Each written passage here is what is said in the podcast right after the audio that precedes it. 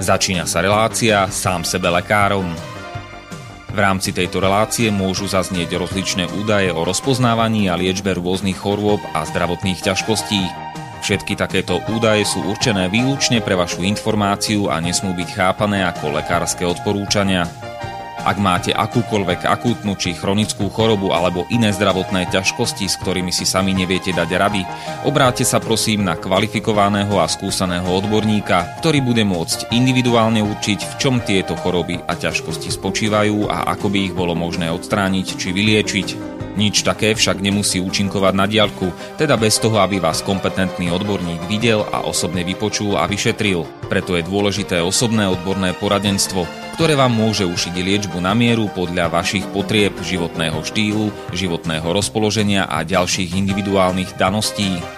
Nie je však v silách ani moderátora, ani hostí tejto relácie predvídať všetky okolnosti, ktoré by mohli konkrétne vo vašom prípade nastať a vyčerpávajúcim spôsobom ich v rámci relácie popísať. Zároveň moderátor a hostia tejto relácie nemajú nejakú kontrolu nad tým, či budú ich slová presne zapamätané, správne pochopené a bezchybne uplatnené. Zároveň vôbec netušia, kto všetko túto reláciu bude počúvať, a teda nemajú nejakú možnosť individuálne podľa potreby zasiahnuť a diagnostiku či liečbu vhodne upraviť. Zároveň sa lekárska veda prudko vyvíja a každý týždeň sú zverejňované nové a nové vedecké štúdie, z ktorých niektoré prinášajú úplne zásadné nové poznatky, rozširujúce ľudské poznanie alebo vyvracajúce doteraz prevládajúce domienky.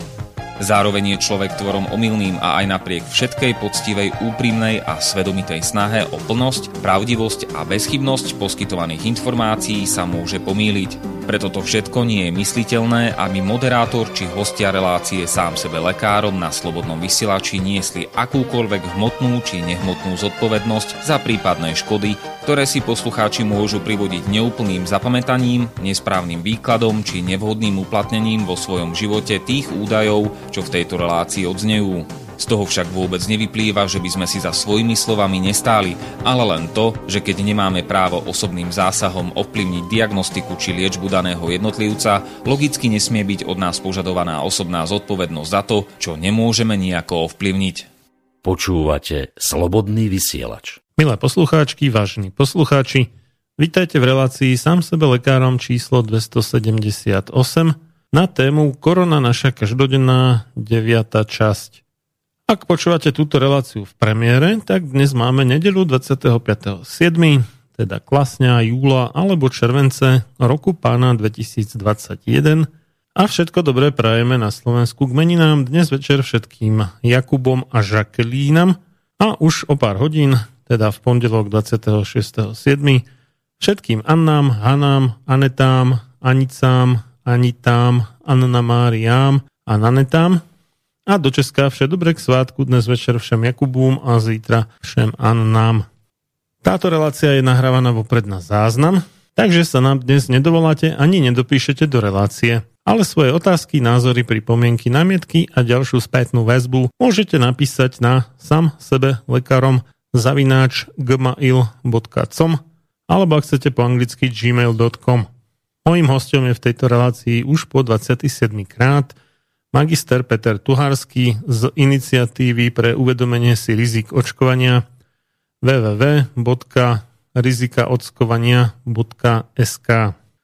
Rozhovor sme nahrávali v sobotu 17.7.2021, takže všetky relatívne časové údaje, ako je dnes alebo predvčerom, sa vzťahujú k tomuto dátumu.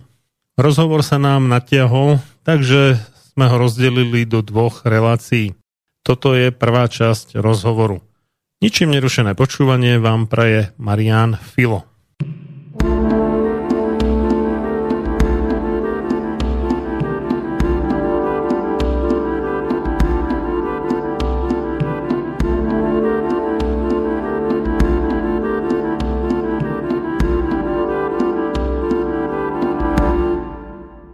Tak vítaj, Peťo, po 5 týždňoch opäť na elektrónoch Slobodného vysielača 27. krát v relácii Sám sebe lekárom. Ahoj Marian, príjemné popoludne poslucháčom. Zase sa nám urodilo kopec zaujímavých nových správ, všelijaké nové výskumy vyšli, tak sa na ne pozrieme. Začneme, ako štandardne sa to robí, správami z domova. pre dovolenkujúcich sa nám snažia obmedziť cestovanie, hlavne nám neočkovaným teda, tak boli také, že vakcína je sloboda, špeciálne piazne pruhy pre neočkovaných na hraniciach a Mikas dokonca začal riešiť aj dopravnú politiku, lebo vymyslel novú značku, ktorá v žiadnej vyhláške nie je a tak ďalej. No keď môže obmedzovať ústavné práva občanov, tak prečo by nemohol vymyslieť nejakú značku, nie? Áno, to je to najmenej v zásade. Keď si môžu kašľať na ústavu, tak aj takú dopravnú vyhlášku, to už nič extra nie je. No a boli kvôli tomu protesty na hraniciach.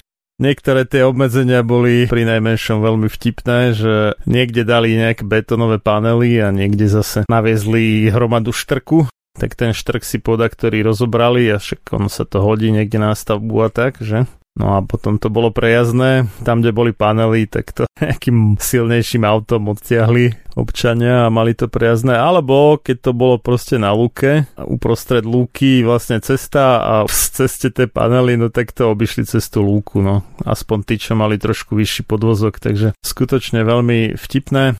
Mne to príde ako ten vtip, že staviam plot, aby som sa chránil pred komármi, tak oni stavajú zátarasy, aby sa chránili pred vírusom, alebo nás chránili pred vírusom, aj keď o to nestojíme. No neviem, čo sa ešte dočkáme od nášho cirkusu. Každopádne aj dnes mala byť, nemám ešte zatiaľ správu, či bola, alebo teda ako to dopadlo. Na hraničnom prechode Milhosť, do poludňa teda od 8 do 12, nejaká blokáda. To je južne od Košic, vlastne smerom na Maďarsko. A boli aj inde. Ja som veľmi rád, že za naše ústavné práva sa začali hlasito a výrazne stavať aspoň títo obyvateľia prihraničných oblastí. No tak im ide o holé živobytie, takže nemajú inú možnosť v podstate. Boli donútení, tak to povedzme, no. Lebo inak by mali na výber už len to, že si budú hľadať inú prácu na tej strane hranice, kde bývajú. Ale dnes je to s pracovnými príležitosťami také dosť biedné, takže neviem, či by mali šťastie v tomto smere. No, ak bývajú z tej zahraničnej časti príhraničia, tak to je podstatne ťažšie zase nájsť si prácu v cudzom jazykovom prostredí a vôbec. A na našej strane zase, ako hovoríš, ponuka pracovného trhu je slabá. Verím tomu, že títo ľudia by nežili takýmto spôsobom, keby neboli k tomu nejak dopostrkovaní životnými okolnostiami.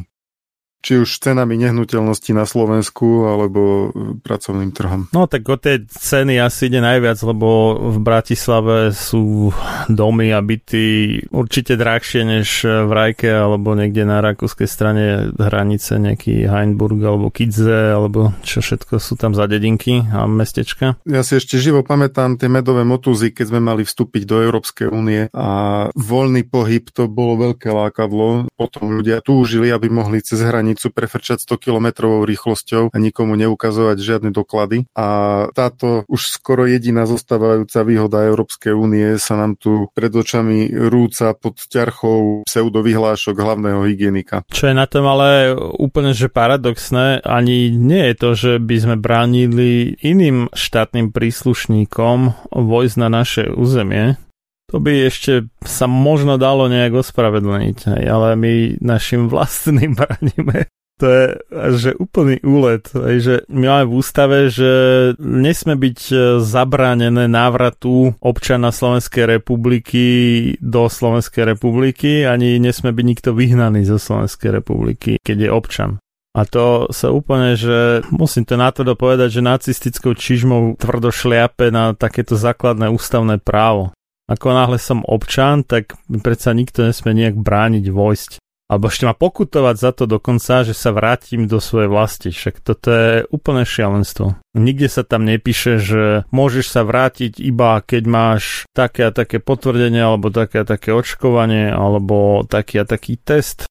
Dokonca, keby sme si to zobrali teda čisto z toho epidemiologického hľadiska, tak nech povedzme človek bol v Indii, dajme tomu, alebo v Bangladeši, kde je nejaký záškrt ešte stále, sa vyskytuje. No tak ak ten človek má záškrt a vracia sa na územie Slovenskej republiky, tak je rozhodne oveľa väčším nebezpečenstvom. A napriek pomerne vysokej zaočkovanosti, ale stále je významné množstvo ľudí náchylných dostať záškrt. je určite oveľa väčším nebezpečenstvom než človek s koronou, lebo záškrt má výrazne vyššiu smrtnosť, možno až 100-krát, ale minimálne teda 10-krát. No a toto sa nerieši, to nikoho netrápi, ale nejaká, no, nechcem povedať, že trápna, ako pre koho. Budeš popierač, váš slova. Ako pre koho a ako ktorá mutácia. Tak. V porovnaní so záškrtom trápna korona, tak to vadí. Hej? To je také zvláštne a divné. No na margo záškrtu, zaočkovanosť na Slovensku proti záškrtu je vyše 95%, to je jedno z dvoch ochorení, kde skutočne máme 95% zaočkovanosť populácie. Žiadne iné ochorenie okrem záškrtu a tetánu nemá takú zaočkovanosť bez ohľadu na to, čo sme počuli od predstaviteľov Ministerstva zdravotníctva alebo Úradu verejného zdravotníctva. Ale to je iná téma. Stačí si pozrieť rok zavedenia očkovacích programov a ktoré ročníky to očkovanie absolvovali a ktoré nie. No ale posledné preočkovanie proti záškrtu majú mnohí staršie než 40 rokov alebo koľko, vieš, a tam už môžeme veľmi úspešne pochybovať o tom, že by ešte mali nejaké protilátky z očkovania. No k tomu smerujem, že ak si dobre pamätám, tak preočkovanosť tými obnovovacími dávkami proti záškrtu a tetanu, ktoré každých 15 rokov by mal každý dospelý absolvovať, tak myslím, že úspešnosť je asi 80%. Že taká je preočkovanosť a napriek zaočkovanosti u starších ľudí sú dosť značné otázniky, aká je vlastne účinnosť vakcíny proti záškrtu a tie odhady boli niektoré aj okolo 60-70%, iné boli vyššie, povedzme 80%. Ako v ktorej štúdii to vyšlo, tie údaje pochádzali hlavne z 90. rokov z epidémii záškrtu v postsovietských krajinách, ale chcem tým povedať, že v každom prípade je u nás nezanedbateľné množstvo ľudí, ktorí buď nemajú aktuálne preočkovanie, to znamená, ako Marián hovorí, už sú to naozaj 10-ročia, čo naposledy boli očkovaní proti záškrtu. A sú tu aj starší ľudia, ktorí aj keď majú aktuálne preočkovanie, tak nemusí im to zabezpečiť odolnosť. Jednoducho imunitný systém starého človeka už funguje slabšie a na niektoré podnety reaguje o mnoho menej výrazne ako u mladého človeka. Čiže naozaj, keby došlo k zavlečeniu záškrtu, tak bol by to hlavne u staršej populácie veľký problém. A okrem iného aj preto, lebo napriek veľmi vysokej zaočkovanosti, vyše 95%, vakcína proti záškrtu nedokáže zabrániť šíreniu ochorenia. Čiže ten záškrt by sa tu šíril v podstate nerušene, bez ohľadu na očkovanie. Akurát tí, u ktorých vakcína práve v danej chvíli ešte stále funguje, ešte sú v nejakej ochrannej dobe, tak u nich by priebeh ochorenia bol povedzme ľahší alebo ľahký, ale mohli by to ochorenie možno aj vďaka tomu ľahkému priebehu preniesť na ďalších ľudí.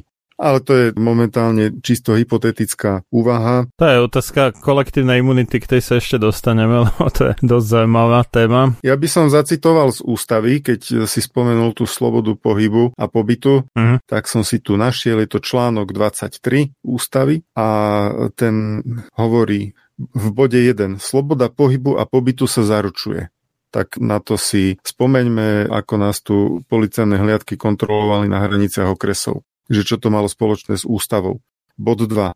Každý, kto sa oprávnene zdržiava na území Slovenskej republiky, má právo toto územie slobodne opustiť. Bod 3. Slobody podľa odsekov 1 a 2 môžu byť obmedzené zákonom, ak je to nevyhnutné pre bezpečnosť štátu, udržanie verejného poriadku, ochranu zdravia alebo ochranu práv a slobod iných a na vymedzených územiach a aj v záujme ochrany prírody. Áno, čiže môžu byť obmedzené zákonom, nie vyhláškou hlavného hygienika. Bod 4. Každý občan má právo na slobodný vstup na územie Slovenskej republiky. Občana nemožno nútiť, aby opustil vlast a nemožno ho vyhostiť. Takže každý občan má právo na slobodný vstup na územie Slovenskej republiky. Je to v ústave, článok 23, bod 4.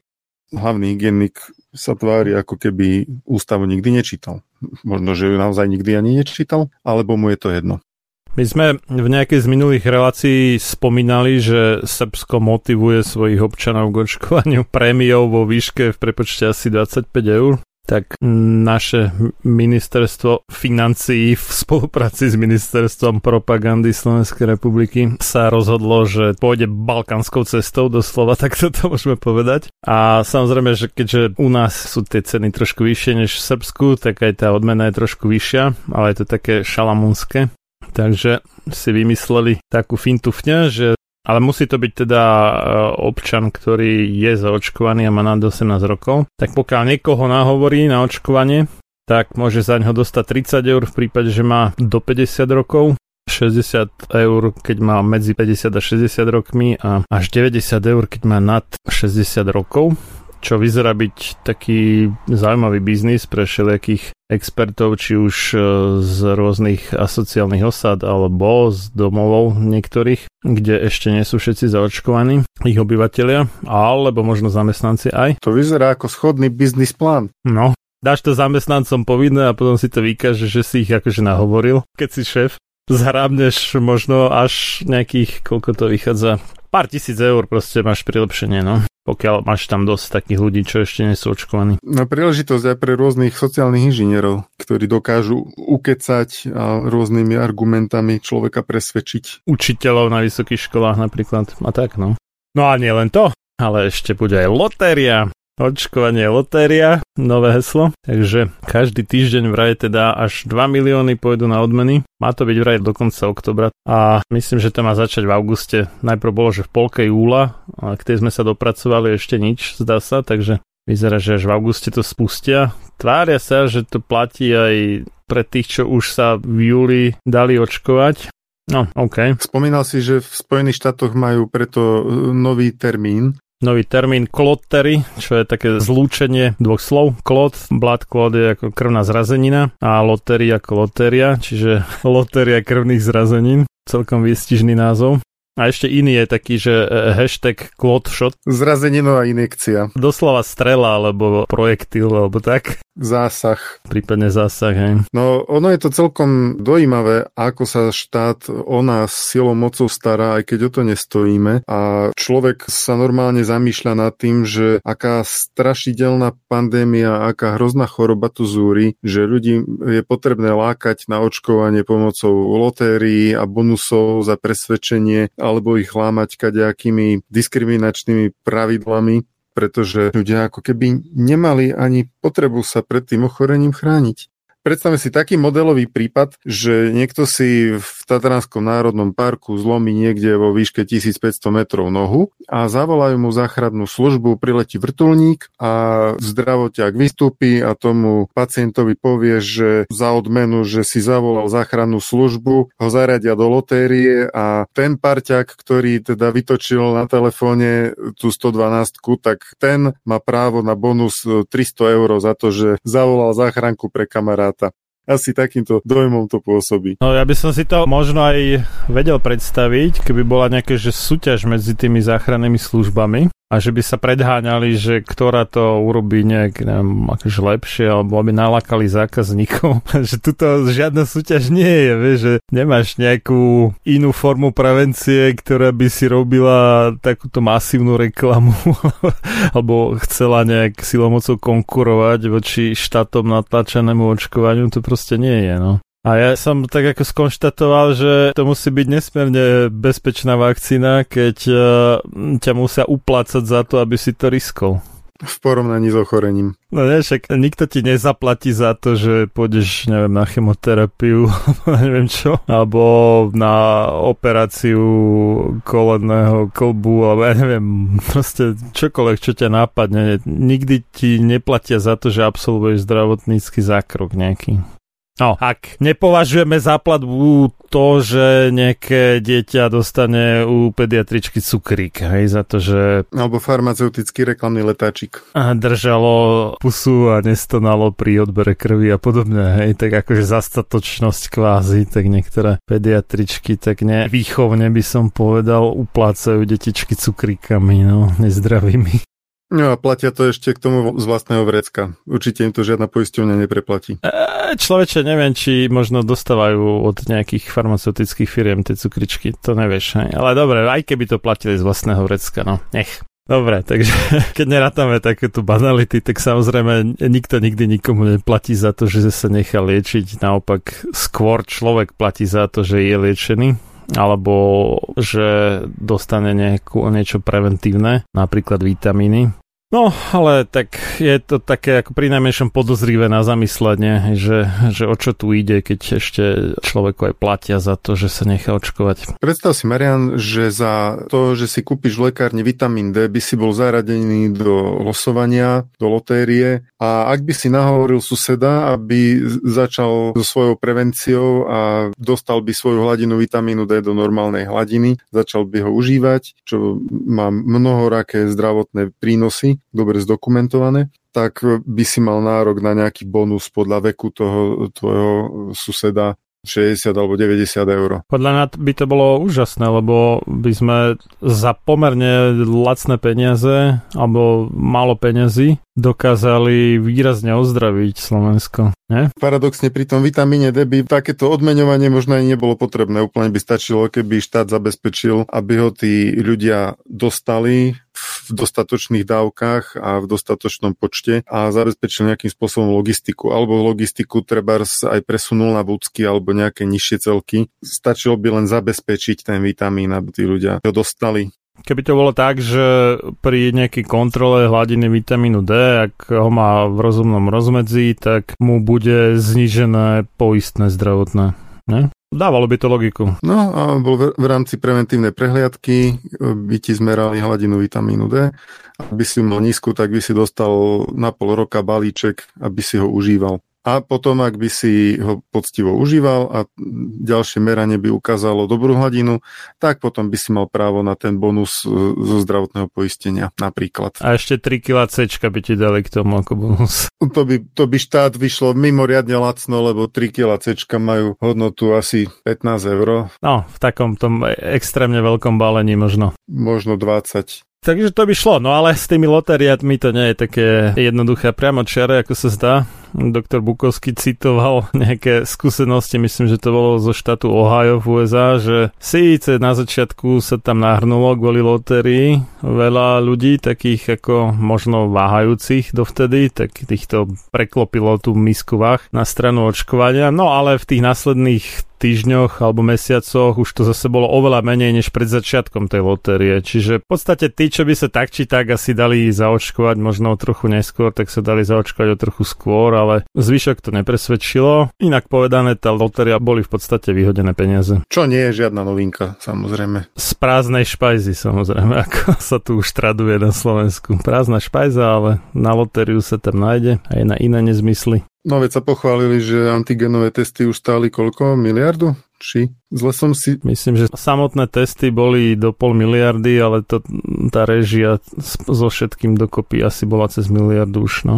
No a ešte je to prezentované ako súčasť úžasnej starostlivosti o nás. Čo sme si v tej prázdnej špajzi zaplatili. Ja neviem inak, ale ty vieš o nejakom teste, ktorý lieči ľudí? Lebo ja neviem teda... Priznám sa, viem o testoch, ktoré môžu poškodiť ľudí. Hej, napríklad amniocentéza má tuším 1 až 2% riziko, že spôsobí predčasný pôrod, respektíve potrat. To je taký test. Ale o testoch, ktoré by liečili, neviem. Iba o takých, ktoré majú potenciál poškodiť. O takých viem, ale o liečebných neviem. Tak neviem, aká starostlivosť. No dobre. Takže toľko k našim lotériám slávnym. Kto vie, čo je väčšia pravdepodobnosť, či vyhrať v klotérii nejakú zrazeninu alebo zápal srdca, alebo vyhrať nejakú finančnú cenu. To ešte uvidíme, že nakoľko dielov rozdelia vlastne tie 2 milióny, to sa ešte uvidí. No, čo už. Dobre. Potom tu máme takú pikošku zo Košickej univerzitnej nemocnice Louisa Pasteura. Teda Pasteur asi by sa veľmi divil, keby to počul, že potkan priamo na izbe, kde bol hospitalizovaný človek s COVID-19, zaútočil na tohto človeka. Ja naozaj nechápem, ako si niekto ešte môže myslieť, že naše zdravotníctvo môže úspešne bojovať s covidom, keď nevie sa popasovať ani s blbými potkanmi. To je katastrofa, skrátka, neviem, kam sa ešte prepadneme. Ozaj to bude asi ako nejaká Burkina Faso alebo niečo také proste. Nejaká zaostalá Afrika, lebo toto je niečo nenormálne naozaj. Mikroskopickému vírusu sa úspešne ubránime, ale potkan veľký ako pesť ten prelezie. Teraz predpokladám, že toho neboráka pacienta ešte musia očkovať proti besnote. Ja myslím, že bol besný potkan, alebo podozrenie na besnotu, že mal. Jak ho neodchytili a neanalyzovali, tak je to možné, no. A tetanovku, tak tu asi dostane chtiac či nechtiac, čo tiež neviem, že počas covidu takéto zásahy, aký vplyv budú mať na úspešnosť liečby alebo na celkový zdravotný stav. No, ak to prežije, bude rád, tak toto poviem.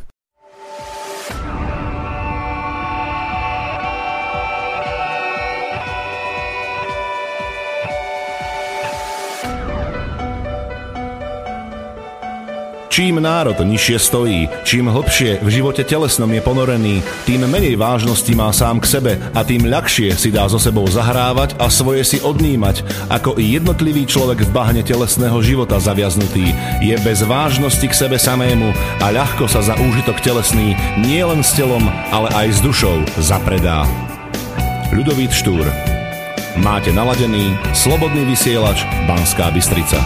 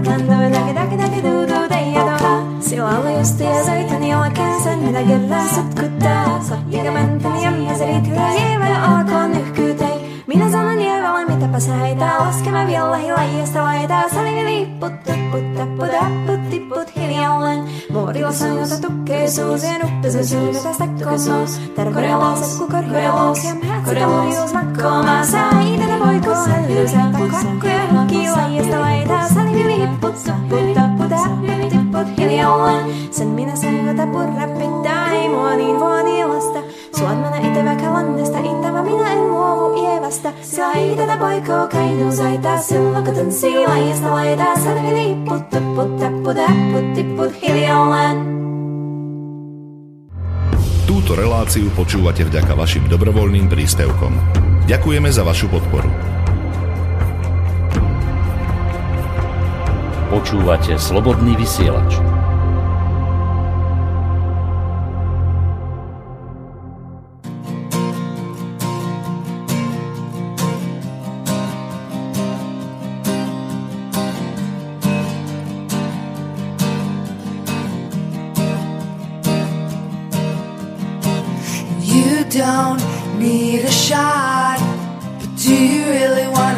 Your job. I keep saying that this won't happen to me, 'cause I'm free, I'm free.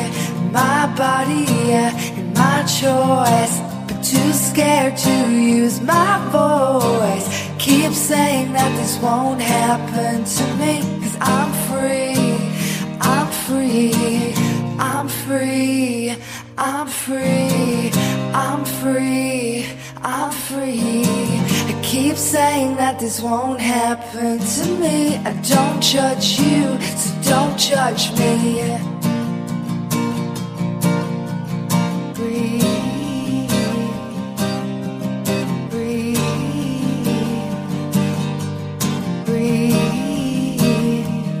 I don't want a V-A-C-C-I-N-E.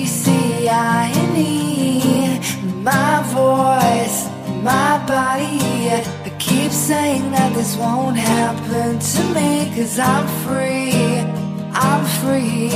and my body, and my choice. But too scared to raise my voice. Keep saying that this won't happen to me. Cause I'm free, I'm free. I'm free, I'm free, I'm free, I'm free. I keep saying that this won't happen to me. Cause I'm free, I'm free.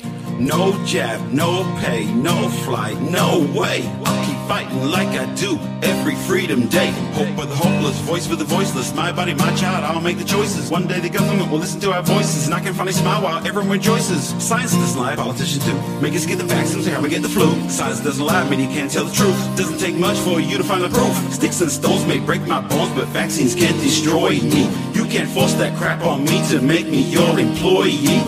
Side effects are not as rare as you think.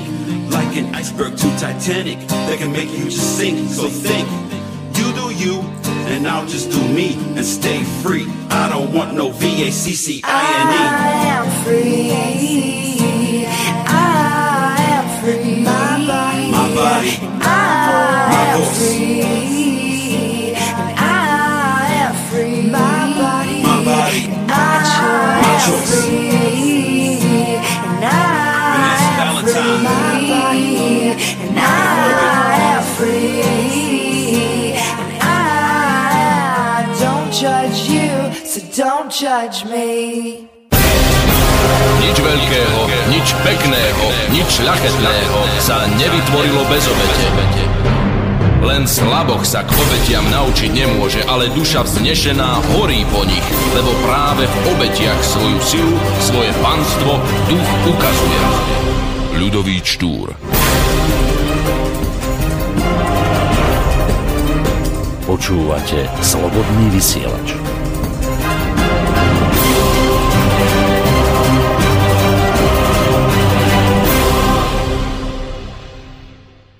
No ďalšia vec, strana Smer podala na ústavný súd tie opatrenia na hraniciach neslávne. Dosiahla prekvapivo, lebo zatiaľ všetky rozhodnutia ústavného súdu boli v prospech všetkých týchto karanténnych a neviem akých nezmyslov, hlúposti, tak prekvapivo dosiahla určitý úspech tým, že ústavný súd zrušil tú najnovšiu Mikasovú vyhlášku, aj keď teoreticky to nie je úplne v jeho kompetencii, ale ono je to celkovo ten koncept vyhlášek Úradu verejného zdravotníctva, ktoré sa neuverejňujú v zbierke zákonov, ale vo vestníku vlády, čo je na hlavu totálne. Žiadny všeobecný predpis okrem Mikasových vyhlášok sa neuverejňuje vo vestníku vlády, ale v zbierke zákonov. No ale toto je inak skrátka. No, ale tak napriek tomu to teda akože ústavný súd zrušil a vrátil na nejakú starú vyhlášku z mája, kde sa to riešilo podľa toho, z akej krajiny kto prichádza. A ak to bolo zo zelenej krajiny, tak mohol bez problémov prísť a neviem, z červenej to bolo inak a z čiernej to bolo ešte horšie, ale každopádne to teda výslovne bolo uvedené v tom rozhodnutí ústavného súdu, že sa to vracia na tú starú vyhlášku, no ale naša vláda nie. Ignorovala v podstate túto druhú časť rozhodnutia a povedala si, že no dobre, tak keď sú teda diskriminovaní tí nezaočkovaní oproti tým zaočkovaným, tak to pritvrdíme pre tých zaočkovaných aj. Takže situácia sa nakoniec nezlepšila, ale naopak sa zhoršila pre tých, čo majú, myslím, že 1 dávku z 2. Takže bola to taká milá snaha, určite dobre myslená od Smerákov, ale vypalila asi opačne, než si oni mysleli, že to vypali. To napriek tomu, že to rozhodnutie ústavného súdu bolo pomerne dobré. No, nevravím, že nejaké optimálne, to určite nie, ale pomerne dobré, ale nevydalo. Takže už to niektorí komentátori nazvali, že naša vláda si s ústavným súdom vytiera zadok a podobne, čo je celkom trefné prirovnanie. Mám taký dojem. Zaujímavé na tomto rozhodnutí ústavného súdu sú viaceré veci. Začnem od tých pozitívnych. Ústavný súd vie aj pozitívne prekvapiť. V zdôvodnení svojho rozhodnutia uviedol v bode 21, že ústavný súd na tomto mieste pripomína, že pozastavenie účinnosti zákona je vážnym zásahom do právomoci legislatívneho orgánu, preto k nemu pristupuje výnimočne, ak je ohrozenie základných práv a slobod, respektíve hrozba hospodárskej škody alebo iného nenapraviteľného následku dostatočne konkretizovaná. Pričom z okolností prípadu zjavne vyplýva, že tieto následky možno považovať za preukázané a teda opodstatnené a tak ďalej.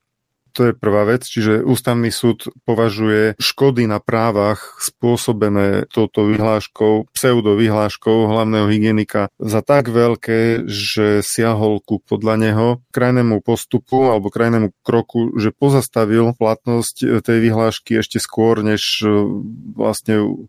No, za normálnych okolností, keď nie je hrozba ohrozenia základných práv taká veľká, tak ústavný súd môže rozhodnúť, že je to nesúladné a dá nejakú časovú lehotu na odstránenie tých nedostatkov. Čiže keby to nebolo také zlé, tak by Mikas dostal týždeň na to, aby upravil vyhlášku a šlo by sa ďalej. Ale ústavný súd toto považoval za natoľko hrozné, že ju musel pozastaviť. To je dosť, podľa mňa, veľká výhrada ku štýlu práce Úradu verejného zdravotníctva a vôbec vlády Slovenskej republiky, ale im je to zjavne úplne jedno, lebo už nasadili ďalšiu vyhlášku, ktorú pritvrdili ešte viac. Ďalej, že ústavný súd vlastne konštatoval naplno, že toto obmedzenie slobody pohybu nesplňa vlastne nejaké kritériá opodstatnenosti, pretože poukazuje na to, že sa za zaočkovaného považujú aj osoby, ktoré z imunologického hľadiska ešte nemajú vytvorené protilátky.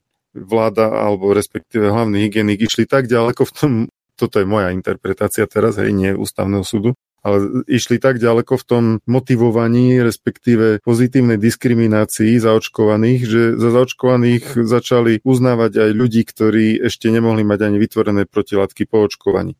Na toto vlastne ústavný súd poukázal v bode číslo 30. Čiže v podstate na základe tohto ústavný súd skonštatoval v bode 32, uvedená okolnosť v konečnom dôsledku významne spochybňuje ochranu života a zdravia ako skutočný účel napadnutého právneho predpisu, minimálne z hľadiska sporného ustanovenia paragrafu 1 odstavec 4 písmeno D, keďže nezaočkované osoby podrobuje obmedzeniu, ktoré nie je zásadne nevyhnutné na dosiahnutie legitímneho účelu. K tomuto ustanoveniu totiž nebolo dobre možné pristupovať izolovane bez toho, aby nevznikli interpretačné problémy vo vzťahu k právnemu predpisu ako celku. No a potom už je stať o tom, že z týchto dôvodov pozastavil. No, to sú teda pozitívne veci. Ústavný súd teda vlastne naznačil, že takto postavené obmedzenia sa nedajú obhájiť žiadnou ochranou zdravia. Druhá vec ale je, že Smer napadol aj inú stránku veci, a to konkrétne tu, že čo ústavný súd uvádza v bode číslo 9, napadnutý právny predpis podľa navrhovateľov neprejde testom legality, pretože bol prijatý ako podzákonná norma, vyhláška, napriek tomu, že ním dochádza k úprave základných práv a slobod, ktoré podľa článku 13 odsek 2 ústavy je možné upraviť len zákonom.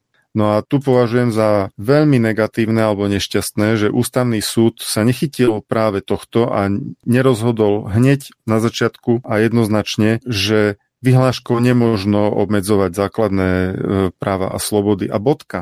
Nemuseli by sme riešiť teraz právne vykrúcanky a vymysly vlády s ďalšou vyhláškou, ktorou zase upravuje, pritvrdzuje a podľa vlastnej ľubovôle teda reguluje pohyb na hraniciach, čo podľa ústavy nenáleží žiadnym vyhláškám žiadneho hlavného hygienika. Pretože, ako vlastne aj to podanie Smeru upozorňuje, článok 13 ústavy, bod 1. Povinnosti možno ukladať po a zákonom alebo na základe zákona v jeho medziach a pri zachovaní základných práv a slobod, po b. medzinárodnou zmluvou a tak ďalej, pod nariadením vlády podľa článku 120 odsek 2, to je všetko za pomerne prísne regulovaných okolností, ale bod 2. Medze základných práv a slobod možno upraviť za podmienok ustanovených touto ústavou len zákonom. len zákonom. Na to vlastne upozornil Smer vo svojej ústavnej sťažnosti a ústavný súd, keby chcel vyriešiť problém Mikasových vyhlášok, tak už to mohol dávno spraviť s absolútnym a definitívnym výsledkom a už by sa nemohli základné práva a slobody obmedzovať nejakými Mikasovými pseudovyhláškami. Ale ústavný súd si vybral z toho podania iný článok, na ktorý nadviazal o tom, že je to disproporčné a že je to diskriminačné a že je spochybnený význam ochrany života a zdravia tohto predpisu. No ale za týchto okolností vlastne môže vláda plus Mikas chrliť ďalšie vyhlášky a môžu čakať, že či ich niekto napadne na ústavnom súde a môžu sa s nami hrať na mačku a myš. Takže toľko ako môj negatívny postreh z toho, ako sa ústavný súd vysporiadal s týmto podaním. No mne to trošku pripomína situáciu v Česku, kde vyzerá, že sa viac menej preukázalo, že Ministerstvo zdravotníctva Českej republiky s plným vedomím, že vydáva nezákonné predpisy alebo protiústavné, to robilo, ale s tým, že kým teda sa o tom rozhodne na tom najvyššom správnom súde, tak dovtedy už zase vydajú nový predpis, ktorý ten starý ruší a zavádza to nejak inak. Čiže vyslovene, že taká hra na mačku a myš. To znamená, že kým niekto podá žalobu a súd rozhodne, tak už ten napadnutý právny predpis bude dávno neplatný a teda niečo riešiť. A ja takto už neviem, či 20 či koľko vecí už im zrušili na súde, ale v podstate až potom, ako to už bolo prebité niečím iným. Tak to je nechutné, akože takáto prax by sa mala raz a navždy zastaviť, lebo pokiaľ toto vedome robia, ja už si nemôžem pomôcť, ale keď už je to 20 krát, tak to už asi nemôže byť nevedomé. Tak je to evidentné, že tí vydávatelia tých právnych predpisov sú notorickými porušovateľmi práva a nemali by skrátka pôsobiť na tých miestach, kde sú. Naopak, mali by byť súdení za to aj asi zavretí do basy, lebo to je šialené, čo robia a škody, ktoré tým spôsobili, sú extrémne skutočne. Ja by som ešte k tomuto dodal, že myslím si, že každý človek, ktorý bol na hraniciach nejakým spôsobom poškodený zo strany štátu na základe týchto neústavných vyhlášok, tak môže podať trestné oznámenie a v podstate aspoň toto jedno zdôvodnenie ústavného súdu môže použiť ako podľa mňa celkom významný podporný dôkaz, že aj ústavný súd vlastne zistil, že je to diskriminačné a vysoko je spochybnené, že tento predpis sa riadi výlučne ochranou života a zdravia ako skutočný účel právneho predpisu. Čiže podľa mňa z tohto to je uvedené v bode 32 rozhodnutia ústavného súdu.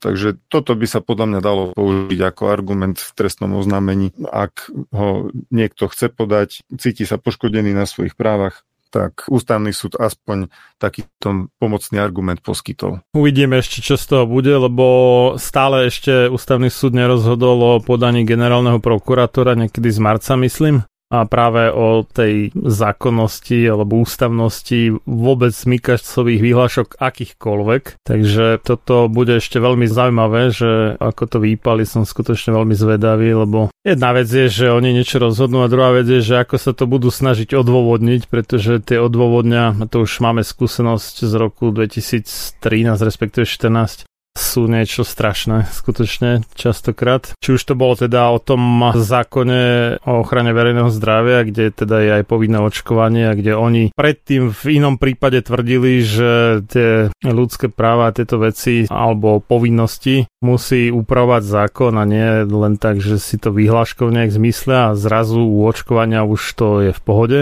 Alebo podobne aj tie odôvodnenia u zrušení amnestii, to tiež bolo také veľmi divotvorné, kde argumentovali tým, že niekto niečo napísal v nejakom mainstreamovom plátku, čo je úplne šialený argument pre nejaký ústavný súd, ktorý sa má zaoberať tou právnou správnosťou a nie tým, že nejaký novinár niekde niečo napíše a má nejaký názor a vytvára nejakú verejnú mienku a podobné nezmysly. Takisto by nemal teda ústavný súd rozhodovať podľa toho, že mu tam nejaký hygienik alebo epidemiológ nasúka nejaké oslňujúce údaje o očkovaní a zamlčí tú druhú stranu a tak ďalej. A potom ústavný súd sa tvári ako arbiter v epidemiológii, čo mu absolútne neprináleží. Má rozhodovať o právnej stránke veci, nie o epidemiológii. Ale dobre, škoda reči na takéto záležitosti. No, nechcem byť ako predbežný pesimista, ale som skutočne zvedavý, ako sa vykrútia teda z tých Mikasových výhlášok.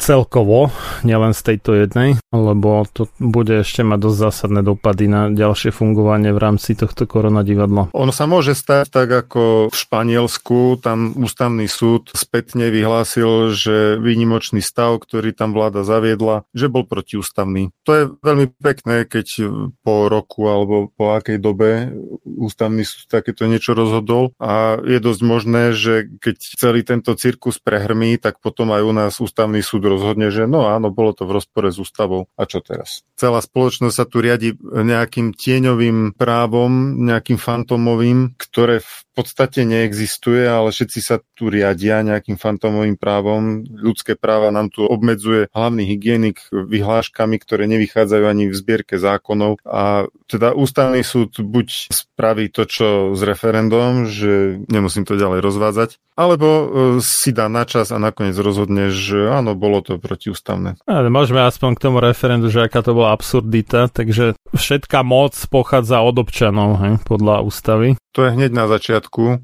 No, ale paradoxne právo poslancov na štvorročný luxusný plat vo výške nejakých 5 000 eur plus nejaké náhrady je väčšie než právo tých občanov, ktorí tam tých poslancov zvolili. No tak toto je niečo neskutočné, fakt. Ako to, ja neviem, v akom štáte by si ešte dovolil ústavný súd takúto nezmyselnosť tvrdiť. Poďme ďalej. Takže ministerstvo propagandy, neviem proste, čo ho to napadlo, ale nám pripomenulo svojou infografikou, že delta, alebo teda indická mutácia je v podstate len nádcha, na najvyššie tak ľahká chrípka, lebo vo svojej infografike nazvanej príznaky delta variantu spomínajú, že najčastejšími príznakmi sú horúčka, bolesť hlavy, bolesť hrdla, trvalý kašel, nádcha alebo upchatý nos. No, toto... Very scary. Áno, to je strašne strašidelné toto. Toto zažíva veľká väčšina ľudí minimálne raz alebo dvakrát do roka, takéto niečo. Mnohí žiaľ aj častejšie teda. No a potom menej časté, ale ešte stále bežné príznaky sú únava, bolesť svalov, dýchavičnosť a hnačka. No, tak dobre. Aj to sa pritrafí. To už by sme mohli povedať, že to je taká ľahká chrípka, dajme tomu, hej. Bolesť svalov môže byť, no hnačka z iných dôvodov, ale povedzme únava, dýchavičnosť, ľahšia chrípka. Takže bojte sa, ľudia, hrozí nám tu delta sopel pri najhoršom delta chrípka. Niekto sa to vyjadril, kto to... Myslím, že to bol profesor Jiří Beran, epidemiológ a vakcinológ v podstate, taký ako... Je zaočkovanie, ale taký umiernený by som povedal, že nie je to fanatík a nie je to nácek v tomto zmysle vakcinacista. Že by sme mali byť naopak celkom rádi, že tu máme tú deltu.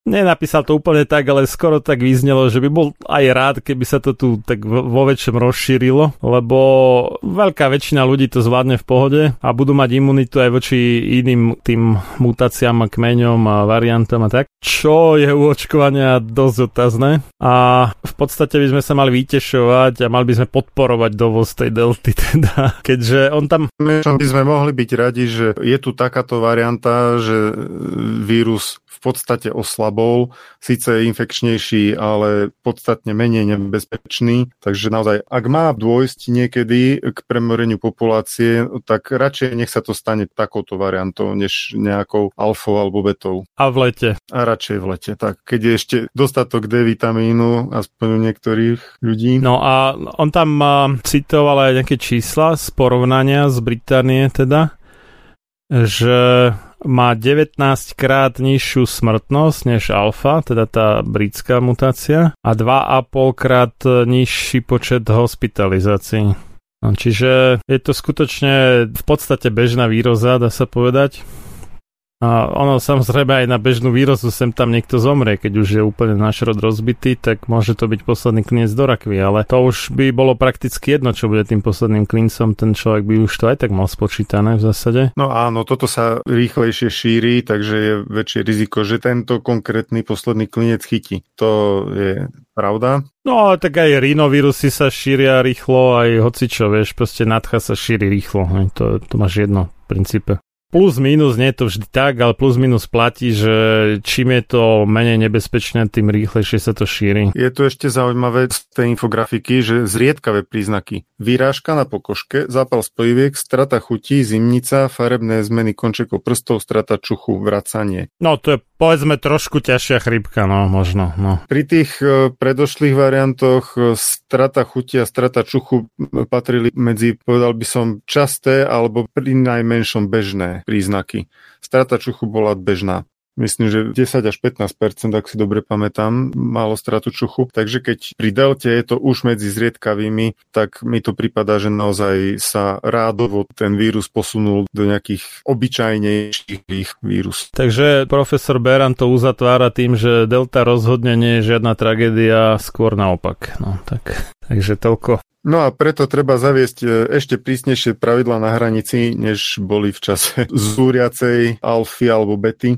Už nestačí antigénový test, už musí byť PCR. A to za dlhodobo klesajúceho počtu hospitalizovaných a za počtu nových ani nie, že prípadov, alebo teda chorých, ale iba pozitívnych testov pod 50 kusov denne. Tak to a za takýchto okolností sa pritvrdzuje, tak ja neviem, akú to má logiku, že situácia sa zlepšuje a preto pritvrdíme. Vakcíny už prišli. Alebo inak povedané, akýkoľvek dôvod pre očkovanie je dobrý, aj keď je nezmyselný. Hrozné niečo.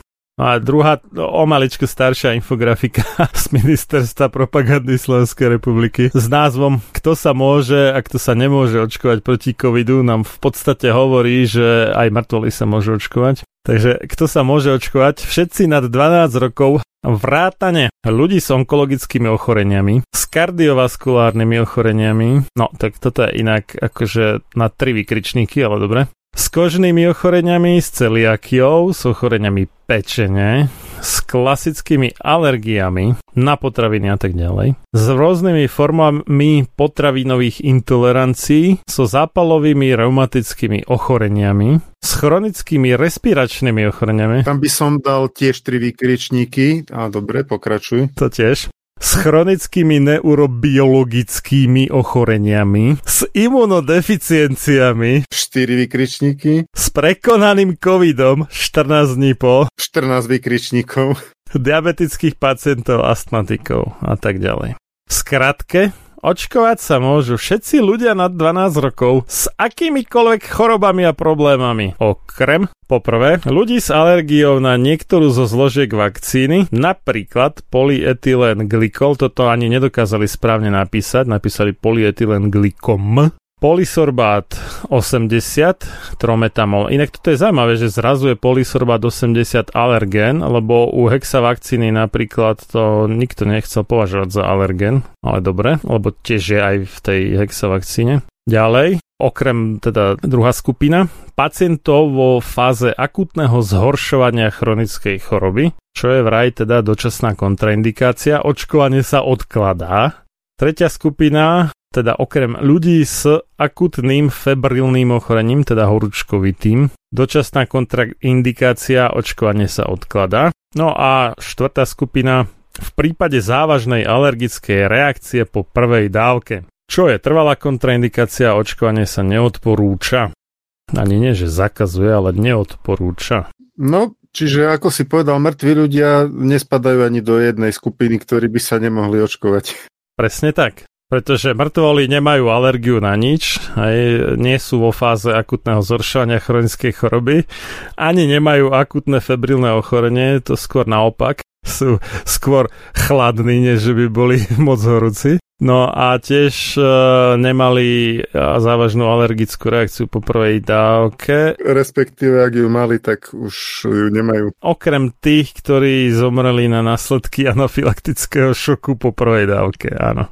Ale nehrozí im nič teda v tomto prípade, pokiaľ už nie sú živí. A týmto by možno uznali kontraindikáciu. No, možno. No, dobre. Ale okrem nich, a tých zase až tak strašne veľa nebolo, boli nejakí vo väčšom množstve, než to býva u iných vakcín, ale aj tak ich nebolo nejak strašne veľa, neviem, 1 zo 100 000, či koľko to tam vyšlo, ten priemer, alebo plus minus tak nejak. Čo je viacej než 1 z milióna, jak to bežne uvádzajú, ale stále to nie je nejaké extra dramatické. Takže očkovať sa môžu veselo aj mŕtvoly podľa ministerstva propagandy. Podľa tohto vlastne človek, ktorý po prvej dávke vakcíny utrpel nejakú krvnú zrazeninu, tak on nemá kontraindikáciu podľa tejto infografiky, lebo nemá alergiu, nie je vo fáze akutného zhoršovania, nemá závažnú alergickú reakciu. Jeho kľudne môžu naočkovať aj druhou dávkou, aj treťou.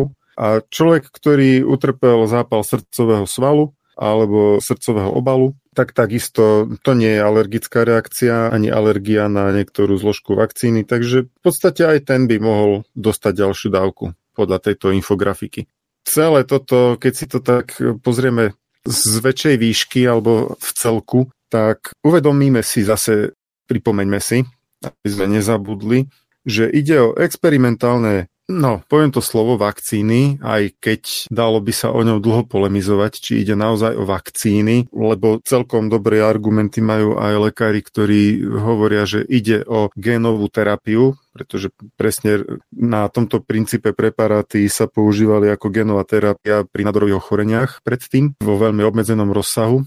Takže povedzme, že sú to vakcíny, sú v štádiu experimentálnom, pretože tretia fáza klinickej skúšky ešte neskončila a nikdy takéto vakcíny neboli masovo použité, respektíve neboli schválené pre bežné masové použitie u ľudí. Takže dohodneme sa, že sú experimentálne. No a u experimentálnej vakcíny ja by som predpokladal vysokú predbežnú opatrnosť. Práve z toho dôvodu, že je ešte len experimentálna, používa sa pol roka so zažmúrením oka, množstvo údajov ešte vôbec nemáme. Európska lieková agentúra to priamo priznáva, že schválené boli bez úplného súboru údajov z klinických skúšok a že tie údaje sa doplňajú vlastne priebežne. To je vlastne princíp toho predbežného schválenia pre núdzové použitie, ako boli tieto vakcíny schválené. Predbežne schválené pre núdzové použitie v pandémii, čiže schválené boli skôr, ako sa dostala Európskej liekovej agentúry úplná množina údajov z klinických skúšok a pripomeňme si, že klinické skúšky týchto vakcín, tá tretia fáza končí koncom roka 2022 až koncom roka 2023, ako ktorá vakcína a ako ktorý výrobca. Čiže nemáme ešte úplné údaje o bezpečnosti, lebo práve tretia fáza klinických skúšok slúži aj na to, aby sa zhromaždili údaje o bezpečnosti, aj o účinnosti, aj o bezpečnosti. Takže sú to experimentálne vakcíny, veľa o nich ešte nevieme, rozhodne viacej, než je toho, čo vieme. A napriek tomu vydá ministerstvo takúto infografiku, že skoro všetci sa môžu zaočkovať v podstate až na veľmi zriedkavé výnimky.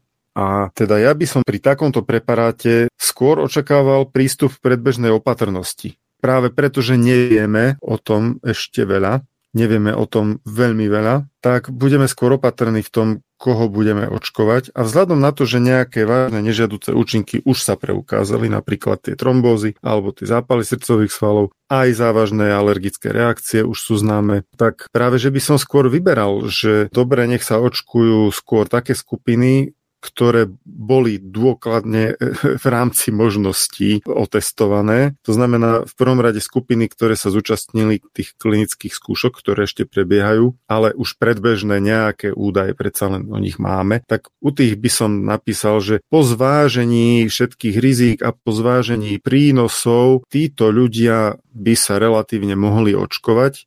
Ale napísať, že všetci sa môžu aj s onkologickým, aj kardiovaskulárnym, všetci sa v podstate môžu očkovať, toto by som si vážne u experimentálneho preparátu nedovolil. Lebo áno, niektoré z týchto skupín obyvateľov s týmito rôznymi intoleranciami, ochoreniami, niektorí už boli aj súčasťou klinických štúdií, ale mne by sa to zdalo zatiaľ ešte dosť predčasné z toho robiť takýto záver, že áno, môžu sa. Čo si o tom myslíš, Marian?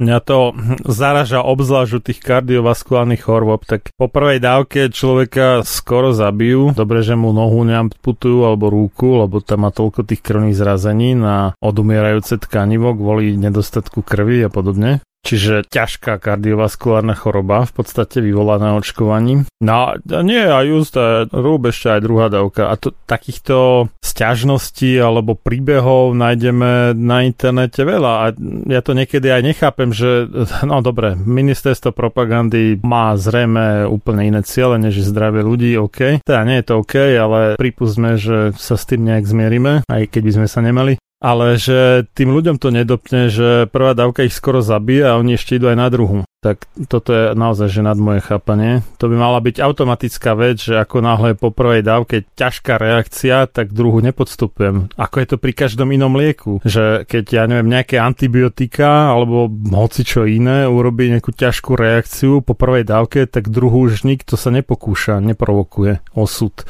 No u vakcín je to celé inak očividne. No a s tými kardiovaskulárnymi to nemusí ísť len o tých, ktorí dostali nejakú trombózu po prvej dávke vakcíny, ale vezmeme si človeka, ktorý má už dávno nejaké kardiovaskulárne ochorenie, tvoria sa mu napríklad plaky v stenách, ciev a podobne. Ja sa netvárim ako odborník na srdcovo-cievny systém, ale matne si spomínam, že s prievodným znakom alebo dokonca možno aj prenášačom tých poškodení u kardiovaskulárnych ochorení je chronický zápal v cievach. Inými slovami, u človeka so srdcovo-cievnymi ochoreniami je značná šanca, že nejaký chronický zápal v jeho cievach nájdeme. No a práve mechanizmus toho nežiaduceho účinku tých zrazenín, jeden z tých dvoch mechanizmov je ten, že vakcína vlastne vyvolá nejaký silný zápal v cievnej stene. Však vlastne cievny endotel pod vplyvom toho spike proteínu a potom následnej reakcie imunitného systému vlastne utrpí zápal a tvorí sa tam zrazenina. No ja by som z týchto informácií odvodil, že u človeka, ktorý už mal predtým kardiovaskulárne ochorenia a môže mať teda v cievach chronické zápaly, že nie je u neho náhodou väčšie riziko, že po tej vakcíne utrpí nejaký akutný zosilnený zápal, ktorý povedie k tvorbe zrazenín? Tak ja ako taký laický nekardiológ by som si tak typol, že asi to bude vyššie riziko, no. Neviem, ale predpokladám, že áno, ale väčšinou môže byť aj tak, že po prvej dávke akože je hrozná reakcia a potom je to ako tak v pohode, ale skorej sa stretávam s tým, že je to naopak, že tá druhá dávka je ešte opoznanie horšie než prvá, no tak neviem. Mne to príde ako nenormálny hazard so zdravím ľudí. Lebo aj keď si zoberieš, že tá štvrtá skupina tých kontraindikovaných sú iba tí, čo mali závažnú alergickú reakciu, nie akékoľvek iné závažné reakcie, iba alergické. A to je čo? Ako tak to, že skoro zomreli na nejaký iný dôvod, než je alergia, to je fuk. Budeme pokúšať šťastie, alebo osud, alebo zubatu druhýkrát? Neviem. Keby tam bolo, že v prípade závažnej reakcie po prvej dávke, čiže akejkoľvek závažnej reakcie, tak by sa to dalo chápať. No. Ale je tam vyslovene napísané v prípade závažnej alergickej reakcie. Neviem, podľa mňa by sme si to mali uložiť ako pre prípad nejakého trestného konania v budúcnosti, lebo toto je nehorazné niečo, skutočne. Ak sa niekto chystá očkovať, tak by si to mal uložiť, túto infografiku, kto sa môže a kto sa nemôže očkovať proti covidu. A v prípade poškodenia zdravia by potom mohol sa na to odvolať, lebo toto je vlastne zásadná informácia, ktorú dostal od ministerstva zdravotníctva. Ak sa na základe takéto informácie rozhodoval a dospel k nejakému poškodeniu očkovaním, no tak potom a ešte s tým akcentom, že ide o experimentálnu vakcínu, že sa zúčastňuje vlastne experimentu. Asi tak, no.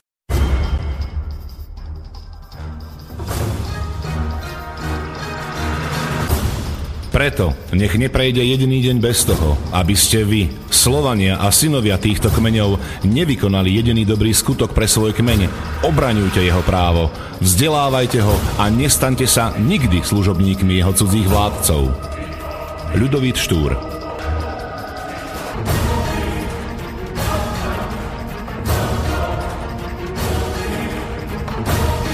Počúvate Slobodný vysielač.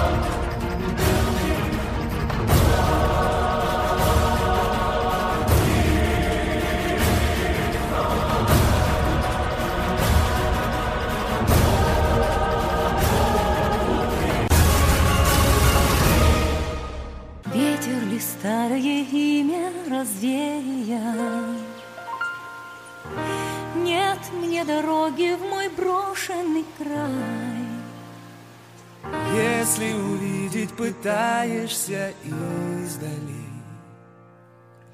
не разглядишь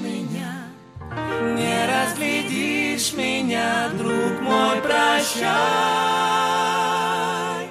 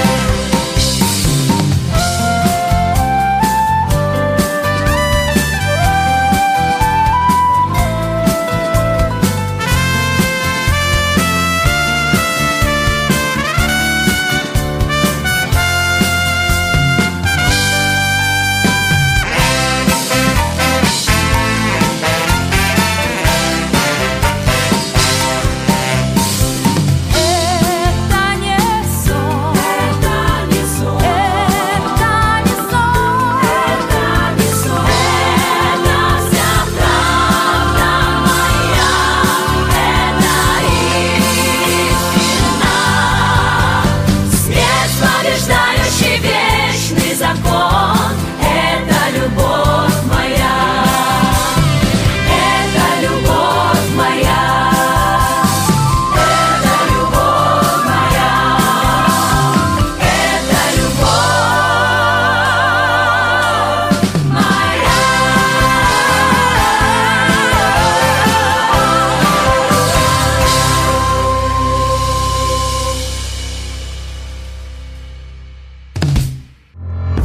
Reláciu počúvate vďaka vašim dobrovoľným príspevkom. Ďakujeme za vašu podporu. Počúvate Slobodný vysielač.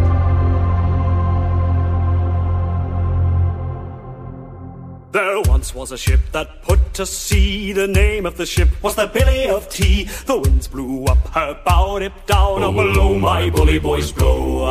Soon may the wellerman come to bring us sugar and tea and rum. One day when the tonguing is done, we'll take our leave and go. She had not been 2 weeks from shore when down on her a right whale bore. The captain called all hands and swore he'd take that whale in tow. Soon may the wellerman come to bring us sugar and tea and rum. One day when the tonguing is done, we'll take our leave and go. Before the boat had hit the water, the whale's tail came up and caught her. Hands to the side, harpooned and fought her when she dived down low. Soon may the wellerman come to bring us sugar and tea and rum. One day when the tonguing is done, we'll take our leave and go. No line was cut, no whale was freed. The captain's mind was not of greed, but he belonged to the wellerman's creed. She took the ship in tow. Soon may the wellerman come to bring us sugar and tea and rum. One day when the tonguing is done, we'll take our leave and go. For 40 days or even more, the line went slack, then tight once more. All boats were lost, there were only 4, but still that whale did go. Soon may the wellerman come to bring us sugar and tea and rum. One day when the tonguing is done, we'll take our leave and go.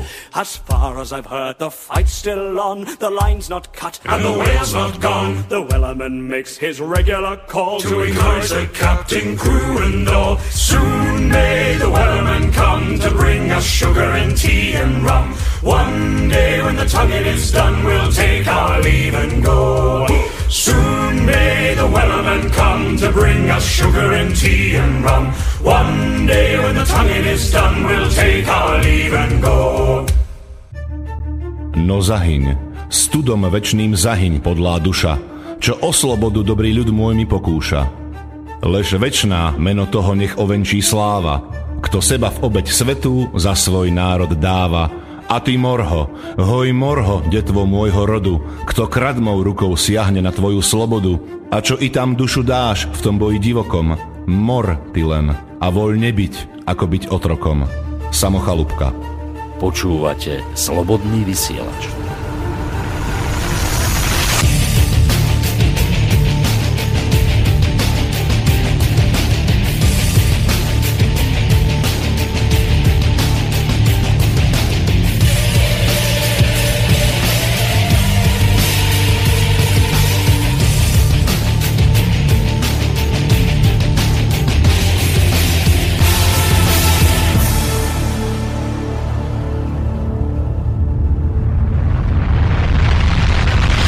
Taká ešte ďalšia, a týmto už končíme, staršia infografika od Ministerstva propagandy Slovenskej republiky nám hovorí, že v Veľkej Británii ten delta variant, ďalšia vlna v Británii posiela do nemocníc najmä nezaočkovaných. Toto je také silné tvrdenie, taký dobrý reklamný slogan, no ale vtip je v tom, že ako ilustráciu toho, že akože majú pravdu, nedali graf hospitalizácií, ale graf denných nových prípadov koronavírusu. Zaočkovaný versus nezaočkovaný. A to dokonca ani nie je graf tých delta prípadov, ale všetkých. Čo je také veselé. No a tuto by sme mohli ukázať, že čo to je, sa to nazýva, že spin doctoring, alebo teda spin ako otáčať, otočiť alebo obrátiť. A spin doktor, to je taká špeciálna psychologická profesia, ktorá pre firmy, hlavne firmy, ale tak môže byť aj štátna inštitúcia, nejakú veľmi zlú správu sa snaží otočiť tak, aby to vyznelo ako dobrá správa. Alebo niečo, čo vrhá zlé svetlo na tú firmu, sa snaží otočiť a tak. No a jak sa to tu prejavilo? Takže do grafu dali síce teda tie údajné nové prípady, v skutočnosti sú to nové pozitívne testy, nie nové prípady. K tomu sa dá namietať toľko, že pravdepodobne, obdobne ako u nás, tak asi aj v Británii tých očkovaných testujú výrazne menej. To znamená, že logicky, keď ich menej testujú, tak aj menej nájdú, si myslím osobne. Ale dobre, nech. Hospitalizovaných je síce možno ešte stále viacej teda u tých neočkovaných než u očkovaných, ale už zďaleka nie je ten rozdiel tak veľký, ako je rozdiel v prípade tých pozitívnych testov, a preto si osobne myslím, že dali tam graf pozitívnych testov a nie graf hospitalizácií, lebo ten graf pozitívnych testov vyzerá ako výrazne lepší argument na pohľad, keďže tam tí neočkovaní ich majú možno skreslenie, jak som vysvetlil pred chvíľou, výrazne viacej než očkovaný. Takže už tu vidíme, že toto je evidentný pokus o oklamanie, keď tam dali graf niečoho iného, než sa týka to tvrdenie. No, ale nech by aj bolo tak, tak faktom je, že hoci ich bolo viacej kvázi pozitívne testovaných teda, minimálne štatisticky, tak tí neočkovaní v skutočnosti majú nižšiu smrtnosť na tú deltu. Aj oni, jak si vydávajú ten Public Health England, teda to anglické verejné zdravotníctvo, vydáva raz za 2 týždne takú sumárnu správu. No a z tej vyplýva, že v skutočnosti zomrelo viacej očkovaných než neočkovaných na deltu. A keďže tých pozitívne testovaných bolo u očkovaných oveľa viacej, tak keď sa to prepočíta, že koľko bolo mŕtvych, prepočte na pozitívne testovaných, tak to vychádza 3,44 krát menšia smrtnosť u tých neočkovaných než u očkovaných. Si si istý, že si sa nepomýlil? Určite nie, to sa dá ľahko zistiť, každý si to môže spočítať sám. Sú to normálne údaje z takého reportu, alebo jak sa to nazýva, nie je to výročná, ale v podstate dvojtýždenná správa. Povedz poslucháčom, kde to nájdu, aby si mohli overiť, že hovoríš pravdu. A ja sa k tomu za chvíľu dostanem. Takže mohlo by sa ešte nejak tvrdiť teda, že tí neočkovaní majú ako keby viacej zaťažujú to zdravotníctvo tou deltou, ale k tomu treba dodať zase, že tí očkovaní naproti neočkovaným viacej zaťažujú zdravotníctvo nežiaducimi účinkami. A že ich je. A do tej rovnice, ktorú tam spomína vlastne ministerstvo propagandy, tak nie sú vôbec zahrnuté nežiaduce účinky očkovania. A treba samozrejme dodať, že ich je oveľa viacej než po akejkoľvek inej vakcíne, ba dokonca viacej než po sume všetkých iných vakcín. To je šialené. Proste jedna jediná vakcína COVID-19 alebo typ vakcíny proti COVID-19 má viacej nežiaducich účinkov, a to nie že za rovnaké obdobie, ale za celé obdobie, odkedy sa to sleduje alebo štatisticky podchycuje, viacej nežiaducich účinkov než všetky ostatné vakcíny dokopy za celú históriu sledovania nežiaducich účinkov. No tak napríklad v systéme VAERS, ktorý funguje v Spojených štátoch a je vlastne záväzný v Spojených štátoch, tak tam majú COVID vakcíny na konte už vyše 5000 hlásení o podozrivých úmrtiach, ktoré sú podozrivé ako možný nežiaducí účinok. A takýto počet úmrtí, teda hlásení o podozrivých úmrtiach, majú všetky ostatné vakcíny dohromady za 30 rokov. Vlastne za celú históriu fungovania tohto systému hlásenia VAERS, čiže COVID vakcíny už ich všetky dohromady pretrofli za pol roka. Samozrejme, a k tomu sa dostaneme, systém VAERS je pasívny, čiže hlásia tam podozrenia na nežiaduce účinky väčšinou lekári alebo zdravotníci, ale to hlásenie nie je samo o sebe dôkazom, že to spôsobila vakcína, ale Na druhú stránku je tam obrovská podhlasenosť, kde sa odhaduje, že vo VAERS skončí možno 1 až maximálne 5% nežiaducich účinkov z tých, ktoré skutočne nastali. Takže niekde medzi týmito dvoma ťažko odhadnutelnými veličinami, to znamená, aké percento tých hlásení sú skutočne vakcinačné úmrtia a aké percento z vakcinačných úmrtí vlastne bolo hlásených vo VAERS, tak niekde v tejto neurčitosti sa pohybujeme. Ale už samotné relatívne porovnanie hlásení tých ostatných vakcín a hlásení za COVID vakcíny je úplne do očí bijúce. A tu chcem pripomenúť prípad vakcín proti prasacej chrípke v 70. rokoch v Amerike, kde bolo to proti prasacej chrípke? Áno, to bola tá prvá prasacia chrípka, 76, myslím, že to bolo rok. Bola celonárodná očkovacia kampaň proti epidémii prasacej chrípky a počas tejto kampane bolo ohlásených, myslím, že okolo 400 prípadov Guillain-Barré paralýzy a 25 úmrtí. A na základe týchto nežiaducich účinkov bola celá národná kampaň zastavená. No a tu máme ohlásených už vyše 5000 podozrení na úmrtia a vakcinačná kampaň beží, ako by sa nechumelilo. A ešte sa tu tvrdí, že aká je tá vakcína úžasne bezpečná. Ono už je to vraj dokonca cez 10 000, lebo za ostatné týždne tam nahlásili neuveriteľné veľa nových podozrení na úmrtia. Neviem, čo sa stalo, možno niekto viedol nejakú osvetovú kampaň, že treba hlásiť do VAERS, alebo neviem. Ja som to asi 2 týždne dozadu pozeral tieto čísla. Už najnovšie číslo v USA už je cez 10 000, čo som si všimol, takže tam práve sa pozastavovali na tým, že za 1 týždeň tam pridali vyše 2000 nových hlásení o úmrtiach. Takže už sme vlastne na dvojnásobku všetkých ostatných vakcín dohromady za 30 rokov. Skoro. Dobre. Myslím, že tam bolo u ostatných nejakých 6000 čosi, tak čo chvíľa to bude dvojnásobok. Takže je to neskutočne veľa, alebo žiaľ skutočne veľa. A tá správa z Anglicka, to sa volá SARS-CoV-2 Variants of Concern and Variants Under Investigation in England Technical Briefing 18. Čiže to už nejaká 18. správa v poradí, technický briefing, že varianty SARS-CoV-2, z ktorých sú obavy a ktoré sú nejak pod drobnohľadom, by sa dalo povedať v Anglicku. Je to z 9. júla 2021 a Public Health England, teda to anglické verejné zdravotníctvo, to vydalo. Je to na stránke, ktorá končí .gov.uk, čiže je to evidentne vládna stránka, žiadny hoax a žiadna konšpiračná teória, nič také.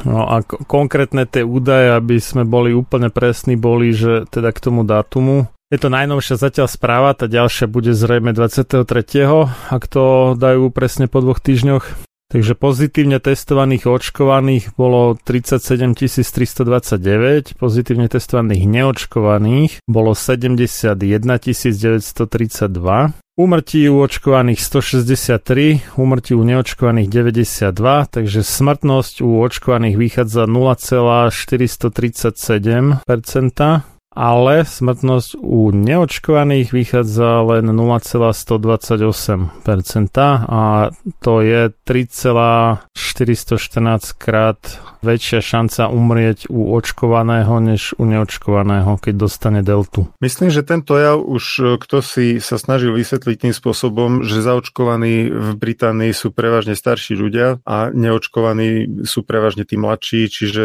aj z tohto dôvodu tých mladších neočkovaných má COVID menšiu smrtnosť ako u starších hoci očkovaných, ale v tom prípade aj tak tá účinnosť vakcíny mi pripadá ako dobre. Ak by to... Vieš čo, nie je to tak, toto môžem hneď vyvratiť, pretože veľká väčšina z tých úmrtí, jak u neočkovaných, tak u očkovaných je u ľudí nad 50 rokov. Takže to je nezmyselný argument toto, že mladší nie sú, lebo drvá väčšina z tých úmrtí u oboch skupín je nad 50 rokov. Takže na tom sa vlastne nič nezmenilo. Nie, práve že nie a oni už mohol sa dať ktokoľvek zaočkovať, už tam nemajú nejaké obmedzenia. Podobne ako u nás vlastne už hlásajú, že už aj bez objednávky môžete prísť do ktoréhokoľvek očkovacieho centra a napíchajú to tam do vás úplne v pohode. Takže nie je to pravda, že by... Alebo teda, je samozrejme, že je väčšia šanca, že mladý človek bude nezaočkovaný než starý človek, to je pravda. Hej, že keď si to zoberieme po vekových skupinách, tak je tam ten rozdiel, ale nie je to až tak veľmi dramatický rozdiel, ako by si mohol človek myslieť. Hej, že druhú väčšinu vlastne z tých neočkovaných v Británii už tvoria vlastne deti, aj teda do 18 rokov. Oni tam používali prevažne AstraZenecu, Pfizer menej, a keďže tá AstraZeneca zatiaľ nebola schválená u detí, tak minimum detí tam aj očkovaných. Takže veľká väčšina z tých, neviem koľko to tam je, myslím, že prvú dávku tam dostalo koľko, určite cez 70% a neviem, či aj nie už cez 80%, ale z toho zvyšku teda druhá väčšina sú deti. Je samozrejme pravda, že o niečo je väčší výskyt neočkovaných medzi mladšími než medzi staršími, áno, ale nie je to tak veľký rozdiel ako povedzme u nás. Dobre, čiže toto im moc nežerieme, takéto vysvetlenie. Ale čo je dôležité povedať, že oni nám predsa sľubovali, že tí očkovaní nebudú takmer vôbec hospitalizovaní a ak budú, tak nebudú vôbec zomierať. Však Lengvarský mal tam, to si pamätám, mám to vryté hlboko do pamäti, mal tam nejakú na tlačovke infografiku, že účinnosť proti úmrtiam, tam bola tá vlnovka, akože približne 100%. A pritom zomiera očkovaných viacej než neočkovaných. To niečo nesedí, ne? A nie len to, pozor, Británia patrí medzi najviac zaočkované krajiny na svete, myslím, že je v prvej desiatke určite, ale napriek tomu tam má jeden z najvyšších aktuálnych výskytov na svete. Ako je to možné? No to je ten hrozný delta variant. Nemali mať už kolektívnu imunitu?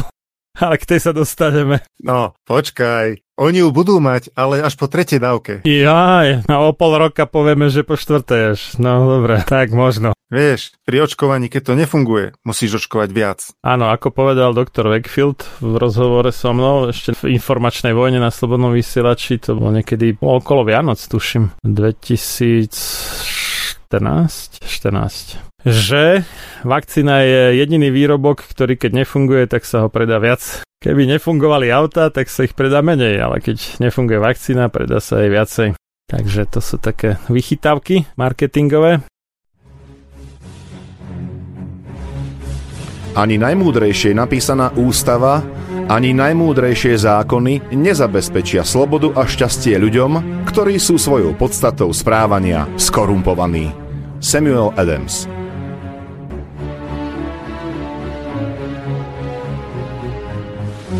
Počúvate Slobodný vysielač.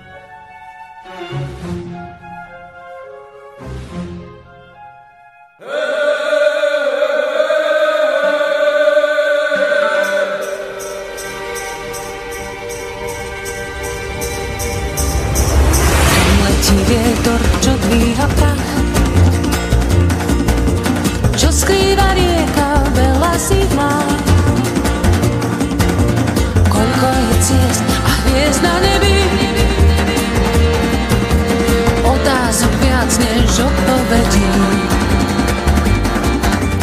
Videl si hviezdu na nebi, hviezdu do noci žiari, v srdci pochodeň, po chladnej noci raz príde deň. Po lete zima, po zime ja, a je to vesma. Šťastie žiaľ, a vietor vezme, šťastie žiaľ. Pozeráš hore odhodlane, stane sa to, čo je nám dané. Tak ako strom, či v lese zviera, jedine láska neumiera. Jedine láska neumiera.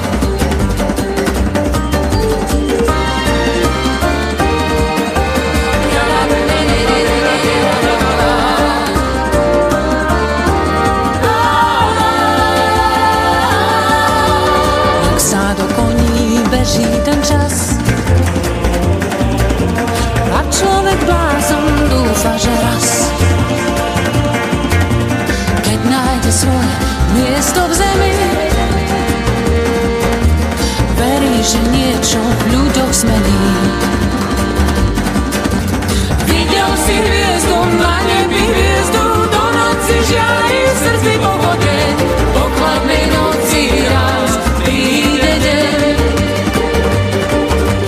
Po lete zima, po zime jar. A vietor vezme šťastie žiar.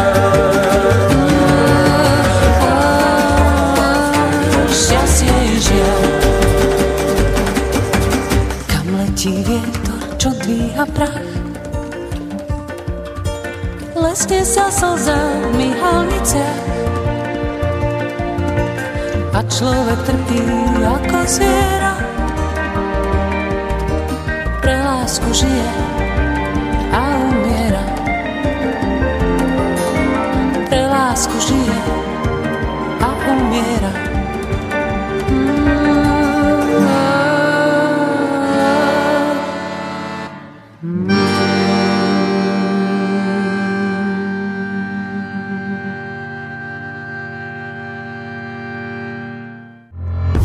Reláciu počúvate vďaka vašim dobrovoľným príspevkom. Ďakujeme za vašu podporu. Počúvate Slobodný vysielač.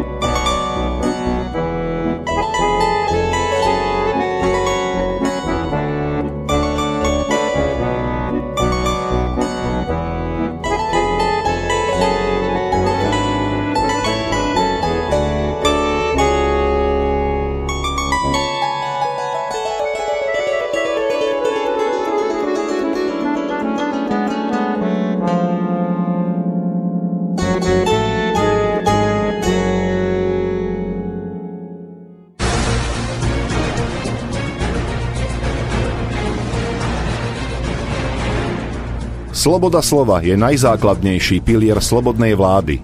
Keď zbúrate túto oporu, ústava slobodnej spoločnosti stráca svoju platnosť a na jej ruinách vyrastá tyrania. Benjamin Franklin. Máte naladený Slobodný vysielač Banská Bystrica.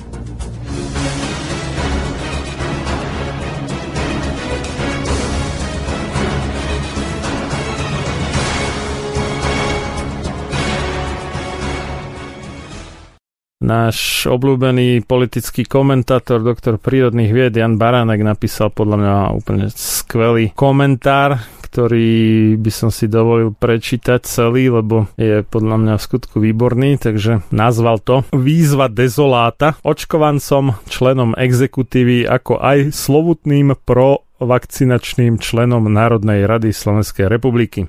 Milí očkovanci a fanúšikovia očkovania, milí zástupcovia ľudu, drahí členovia exekutívy, osvietení žurnalisti, v prvom rade sa vám všetkým chcem poďakovať za neustávajúcu starostlivosť a úprimné obavy o zdravie nielen moje, ale aj mojich spoluobčanov, obyvateľov Slovenska. S úprimným záujmom sledujem vaše snahy o moje dobro. Len by som v tejto súvislosti chcel niečo povedať. Áno, už viem, že mi chcete dobre. Takisto už ale aj vy viete, že som beznádejne zaostalý, neuvedomelý hazardér, spiatočník, skrátka to, čo vy v jednom slove a veľmi výstižne, to musím uznať, nazývate slovom dezolát. Áno, som dezolát a ako taký mám na vás prosbu. Už mi nevnúcujte svoje dobrá, je to beznádejné. Ešte som neprezrel a nedozrel. Ešte nie som natoľko progresívne uvedomelý a neverím natoľko vede, aby som si nechal pichnúť experimentálnu vakcínu, za ktorú ako si nikto neberie zodpovednosť. Ale vy sa nebojte, ja vás svojou zaostalosťou v žiadnom prípade neohrozujem. Ako si dovolujem napísať takúto kacírskú vetu? No, neohrozujem vás, lebo vy ste predsa očkovaní. Tak čoho sa bojíte? Ste nielen uvedomelí, ale ste aj chránení. Tak ma nechajte žiť a dožiť v mojej obmedzenosti, hlúposti, skrátka v mojej dezolátnosti. Samozrejme, je na mieste, aby ste sa pohrdavo usmiali, keď ma stretnete. Áno, som ten barokový simplicius simplicissimus. Určite aj s barokovými vedomosťami.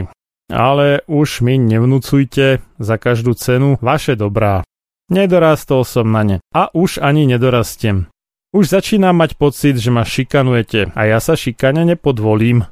Ani kvôli dobru nie, lebo už to mi je podozrivé, keď mi niekto vnúcuje dobro za každú cenu. Nechajte ma čeliť vražednému vírusu nechráneného vašimi lektvarmi, ospravedlňujem sa za barokový slovník. Ja si to risknem a vystavím sa vírusu so smrtnosťou 1 až 2 promile. Ide iba o mňa, vy ste predsa chránení, ste zodpovední, ste slobodní. Tak kašlite na dezoláta, ja si to už nejak vyriešim. Minimálne zbabelo si počkám na výsledky štúdie, ktorej ste vy zodpovední súčasťou. Poviete si, ale ja a mne podobný svojou nezodpovednosťou môžeme nadmerne zaťažiť zdravotnícky systém. No, aj keď tomu neverím, ale pripustme si to. Viete čo? Ale aj my, dezoláti, si ho platíme, takisto ako vy osvietení. A je to v poriadku, lebo nie len vy ste štát, ale aj my, dezoláti, sme štát. A demokracia je aj o tom, že máme právo na omyl, alebo nedôveru, rezervovanosť, opatrnosť. Najmä, keď ide o naše zdravie. Takže nie len vy, my všetci sme Slovensko. Takí, akí sme. Dezoláti, osvietení, zodpovední, váhajúci. Tak to rešpektujte, lebo ja vás svojou neochotou očkovať sa nijak neohrozujem. Ste predsa pred mojou nezodpovednosťou chránení. Ste predsa očkovaní. K čomu vám úprimne gratulujem. Tak, toľko Jan Baránek. Myslím, že to vystihol veľmi pekne. Mali by sme si tu pekne nažívať jedni vedľa druhých. Tí zodpovední, zaočkovaní vedľa tých vôdzok dezolátov. A život by mal bežať úplne pokojne ďalej, bez akýchkoľvek obmedzení, šikany, problémov. Tí zaočkovaní si môžu užívať svoju 100% ochranu a tí nezaočkovaní si môžu užívať svoje prírodzené zdravie, o ktoré buď sa starajú, alebo sa nestarajú. A aj v závislosti od toho, nie len, ale aj v závislosti od toho potom môžu očakávať od neho nejaké výsledky. Tu mi príde potrebné poukázať na fakt, že nás dezolátov je zatiaľ asi takmer dvojtretinová väčšina. A je preto také zaujímavé, že tie nátlaky rôzne, priame, nepriame, vlastne smerujú voči väčšinovej populácii. Je to dobre si to uvedomiť, že my, ktorí sme sa zatiaľ nepodriadili tomu experimentu a nemienime sa očkovať, každý z nejakých svojich vlastných dôvodov, tak nie sme nejaká zanedbateľná menšina vyvrhelov spoločnosti, ale sme väčšina. Myslím si, že v demokratickej spoločnosti by sa podľa toho mala tá spoločnosť aj riadiť. Nedávno vyšla správa, že podľa prieskumu Vox Politico iba 33,9% z opýtaných Slovákov je za povinné očkovanie a 61% je proti povinnému očkovaniu, proti COVID-19, aby sme boli presní. Takže nie sme my až taká zanedbateľná čiastka dezolátov, ako by sa to podľa toho mediálneho a politického pretlaku mohlo zdať. No však oni chcú, aby sme boli menšina, ale zatiaľ im to nevychádza, preto sú z toho takí nervózni. No dobre, poďme na správy zo sveta. Tak Európske stredisko pre potlačanie a predchádzanie chorobám, teda ECDC, European Center for Disease Control and Prevention, vydalo taký prehľad, že ako je to s darovaním krvi po očkovaní proti COVID-19. Na toto sa niektorí pýtali. Ono sa to volá Suspected Adverse Reactions to COVID-19 Vaccination and the Safety of Substances of Human Origin. Z 3.6.2021 tiež nejaký technical report, to je tá technická správa. Čiže podozrivé nepriaznivé reakcie na očkovanie proti COVID-19 a bezpečnosť látok ľudského pôvodu, medzi ktorými teda je aj tá darovaná krv. No a tam teda uvádzajú prehľad rôznych krajín, ako pristupujú k darovaniu krvi po očkovaniu proti COVID-19. Je to tam rôzne, niekde teda už po 2 dňoch, niekde po mesiaci, napríklad v Rakúsku alebo v Belgicku po 2 dňoch, v Bulharsku až po 4 týždňoch, presnejšie po 28 dňoch, v takom Dánsku napríklad alebo Fínsku bez akéhokoľvek čakania, v Írsku po týždni, no a tak. Takže takéto sú rozdielnosti. Na Slovensku tu píšu, že po 2 týždňoch u vakcíny od Pfizeru a Moderny a po 28 dňoch, teda po 4 týždňoch u tých vektorových vakcín, teda AstraZeneca a Johnson & Johnson. Alebo aj Sputnik ešte, no tento nie je uvedený v prehľade, ale patrí tam tiež v podstate. Takže zdá sa, že tí naši, a nielen naši, určovatelia pravidiel majú také určité podozrenie, že by to nemuselo robiť dobrotu, keby sa použila na transfúziu krv od niekoho, kto bol krátko pred darovaním krvi očkovaný. No mňa šokuje, že väčšina krajín tuto má veľmi krátke obmedzenia alebo žiadne. To znamená 2 dni, no niektorí majú 7 a ostatní bez čakania. To sme na tom ešte pomerne ako taký triezvy, v podstate dá sa povedať, ako na Slovensku. Až ma to prekvapuje. Hej. Skús oživiť moju pamäť v tej japonskej štúdii o farmakokinetike tých mRNA liponanočastíc. Ako rýchlo sa oni dostávali do tých cieľových orgánov? Oni to testovali v niekoľkých časových oknách. A 48 hodín to bolo, no. To maximum, čo tam mali. Po 48 hodinách, čo namerali, že tam boli, povedzme, tie vaječníky boli 5. najviac zasiahnuté a tak. Otázka je, že čo by sa stalo, keby to ešte pokračovalo ďalej, no. Aj keď zase treba povedať, že to boli myšky, tak je možné, že u človeka by to bolo pomalšie, to neviem. A akým mechanizmom prebiehal ten transport? Bol to nejaký imunogénny mechanizmus, alebo jednoducho si nanočastice poletovali v krvnom obehu a kde sa usadili, tam sa usadili? Však vlastne z toho medzibunkového priestoru boli vycucané lymfou do krvi a potom cez krv sa roznesli kadetade. No to znamená, že krv by tým pádom mala byť podozrievaná a minimálne do času, kým sa tie liponanočastice usadia tam, kde sa chcú, tak by sa taká krv asi nemala používať. No, tuto testovali iba orgány, žiaľ tu nebolo, že krv priamo tu neuvádzajú, že koľko bolo v krvi tých vecí, vieš. Toto priznám sa nevieme, ale je to minimálne otázka hodná ďalšieho skúmania, lebo môže to mať dosť zásadný dopad. Že v podstate vakcínu dostane niekto, kto ju pôvodne nechcel dostať. Alebo nemal. No, toto sa presne môže stať. No, už po tých 14 dňoch už ja si myslím, že už väčšina bude asi niekde zakotvená tých nanoguličiek. Ale po 2 dňoch to neviem teda, to by som... Lenže tam už zase bude vysoká produkcia spike proteínu po 14 dňoch. Ja ani neviem o tom, že či sa študovalo nejak, že ako dlho sa vôbec produkujú tie spike proteíny. Ale máš pravdu, hej, že nielen tie guličky sú problém, ale aj tie spike proteíny, ktoré tiež sa roznašajú krvou kadetade. Tak to netuším. Ešte k tomu darovaniu krvi, mne to pripadá, že táto doba nahráva znovu oživeniu tých buď autotransfúzií alebo transfúzií v rámci rodinných príslušníkov, čo neviem, či všetci poslucháči vedia, ale je to možné, keď sa nejaký rodinný príslušník chystá na operáciu, kde môže byť potreba krvnej transfúzie, tak je možné v rámci rodiny alebo z nejakého okruhu osôb darovať krv vyslovene pre účely tejto konkrétnej osoby a týmto jednak to môže byť lepšie tolerovaná od rodinných príslušníkov než od úplne cudzích ľudí. Jasné, sú to vysoko kontroverzné úvahy, to čo teraz hovorím, ale nejaký zmysel to má tá transfúzia v rámci rodiny. Minimálne je väčší prehľad o tom, že ako životosprávou tí ľudia žijú, aké ochorenia prekonali alebo akými ochoreniami trpia. Čiže je tu viacej takých vecí na zváženie, ktoré by mohli človeka dovesť k tomu, aby radšej prijal krv od svojej rodiny alebo od nejakého dobrého známeho, o ktorom niečo vie, než od úplne anonymných darcov, o ktorých nevie vôbec nič. Čiže takáto možnosť je v našom transfúznom systéme a možno je na čase začať ju nejak viacej využívať. Na toto sa inak, teda na to darovanie krvi sa, ale dávnejšie už pár mesiacov dozadu jeden poslucháč alebo posluchačka pýtala, tak už tu máme odpoveď s časovým oneskorením, ale predsa. No a pozrieme sa ďalej teda do sveta, tak dobrovoľnosť očkovania proti COVID-19 veľkým rachotom padá a to dokonca prvá krajina bola tá, kde by sme to veľmi málo očakávali, konkrétne Rusko. Aj keď nie je celoplošne, na celej ploche Ruska iba v Moskve a niektorých oblastiach. A nie všetci, ale iba zamestnanci niektorých profesí vybraných. A aj tam nie všetci, ale iba do aspoň 60%. No ale aj tak už je to dosť veľký nátlak. Metóda salamových rezov. Postupne všetci prídu na rad, ale aby sa nebúrili všetci naraz, tak to najprv naservírujeme nejakým obmedzeným skupinám, ktoré sú dosť malé na to, aby sme ich zlomili a postupne k nim budeme nabaľovať a pridávať aj ďalšie skupiny. To je podľa mňa tento scenár.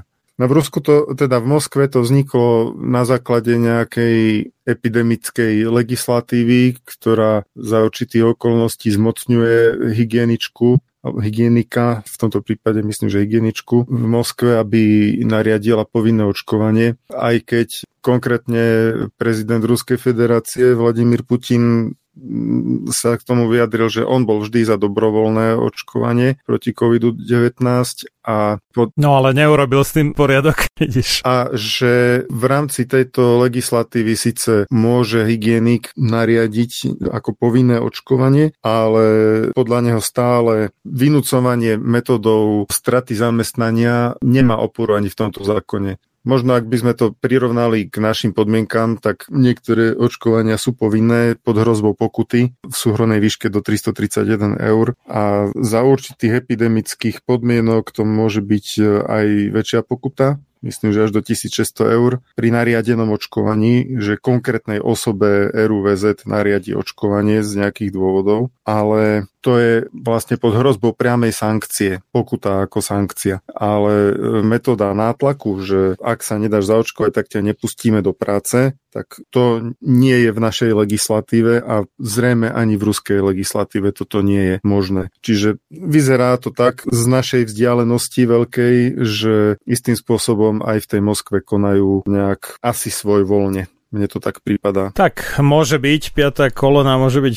všelikde. Samozrejme aj v Rusku je na to veľký tlak, aby tam boli všelijaké podvratné živly. No ale pomerne krátko na to vyhlásil povinné očkovanie aj Turkmenistan a tentokrát to už bolo teda pre všetkých dospelých, okrem tých, čo majú zdravotné kontraindikácie, tak to už je iná tvrďarna. A čím teda ako prekročil dovtedy najprísnejšie pravidlá, ktoré platili v Saúdskej Arabii, predstav si, kde mali po anglicky no jab, no job, teda bez očkovania žiadne zamestnanie. Čiže všetci pracovníci, či už štátni alebo súkromní, museli byť zaočkovaní a bez toho sa nedostanú do práce v Saúdskej Arabii. No dobre, Saudská Arábia, to je kolíska ľudských práv, tam áno. Myslím, že ťa môžu zoťať za kritiku proroka Mohameda a podobne, takže skrátka vzor. Alebo ukameňovať, keď je človek žena, tak ju môže ukameňovať za to, že 4 muži sa dohodnú, že ju pristihli pri cudzoložstve, tak potom ju môžu ukameňovať a podobné záležitosti.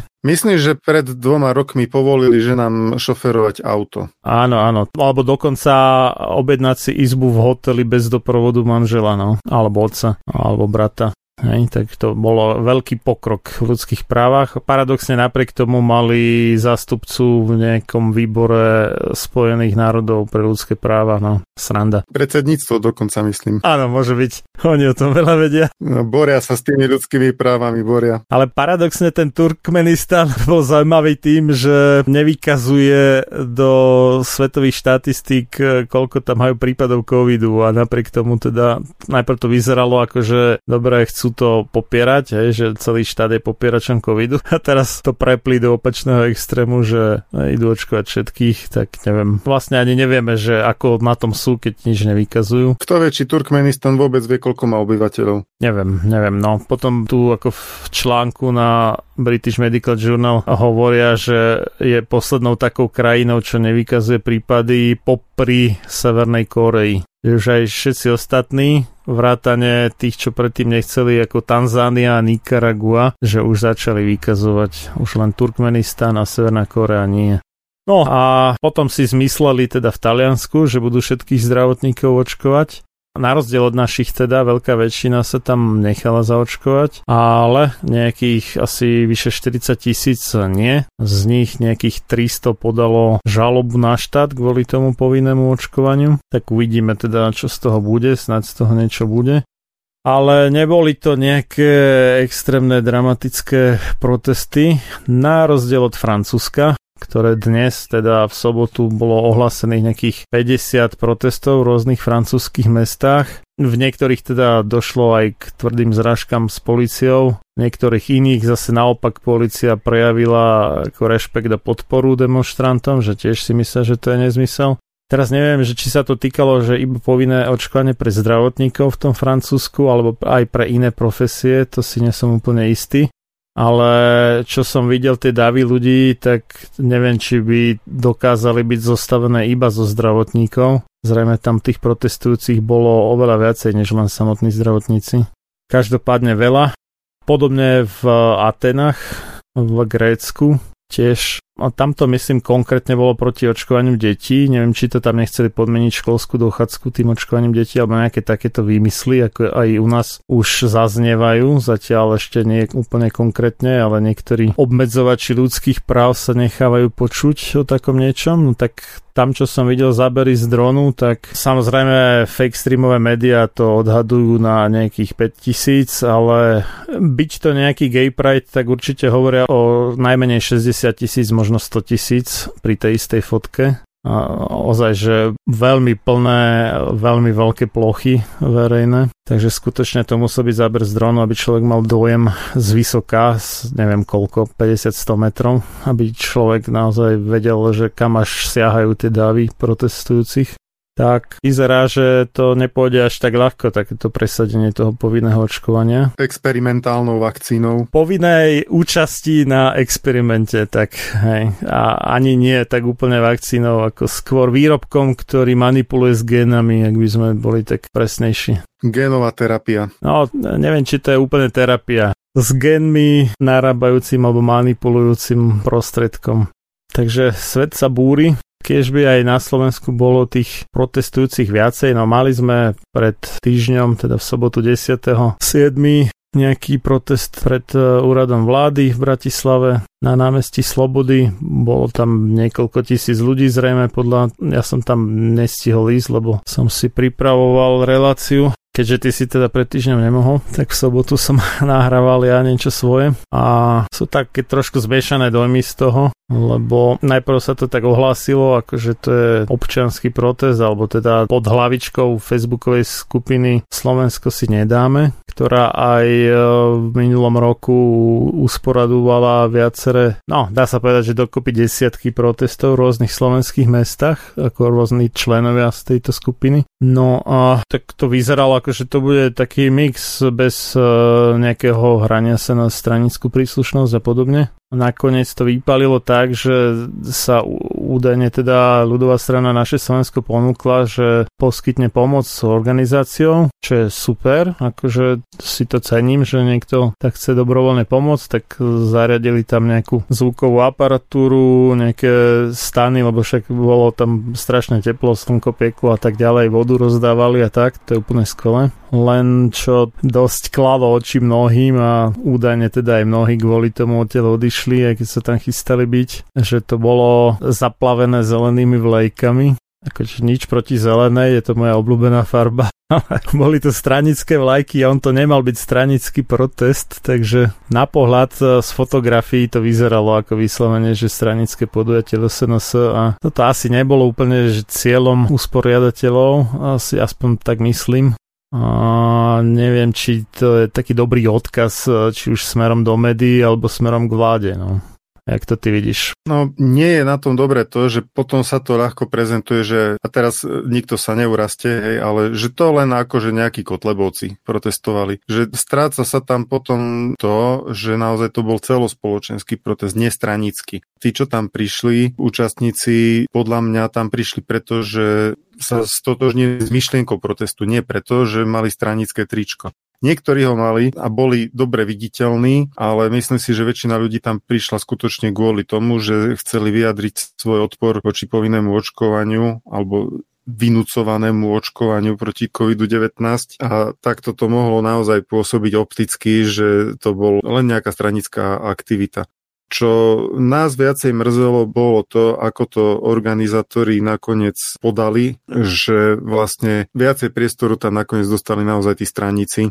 My sme dostali pozvánku od spoluorganizátorov, že môžeme prísť a môžeme niečo povedať, nejaký krátky prejav a zodpovedne sme sa na túto príležitosť chystali a nakoniec sme ten priestor nedostali. A údajne organizátori dosť tvrdo rozhodovali, kto čo bude môcť povedať a čo nebude. Ja som tam osobne nebol, ja som sa podielal na príprave nášho posolstva, ale údajne to tam prebiehalo takto, že dostali inštrukcie, čo môžu hovoriť a čo nemôžu. A ak je toto pravda, tak to sa mi naozaj nepáči. Ja oceňujem to, že niekto bol schopný vôbec takýto protest zorganizovať. Trošku beriem ako iróniu, že protest proti povinnému očkovaniu zorganizoval niekto iný než my.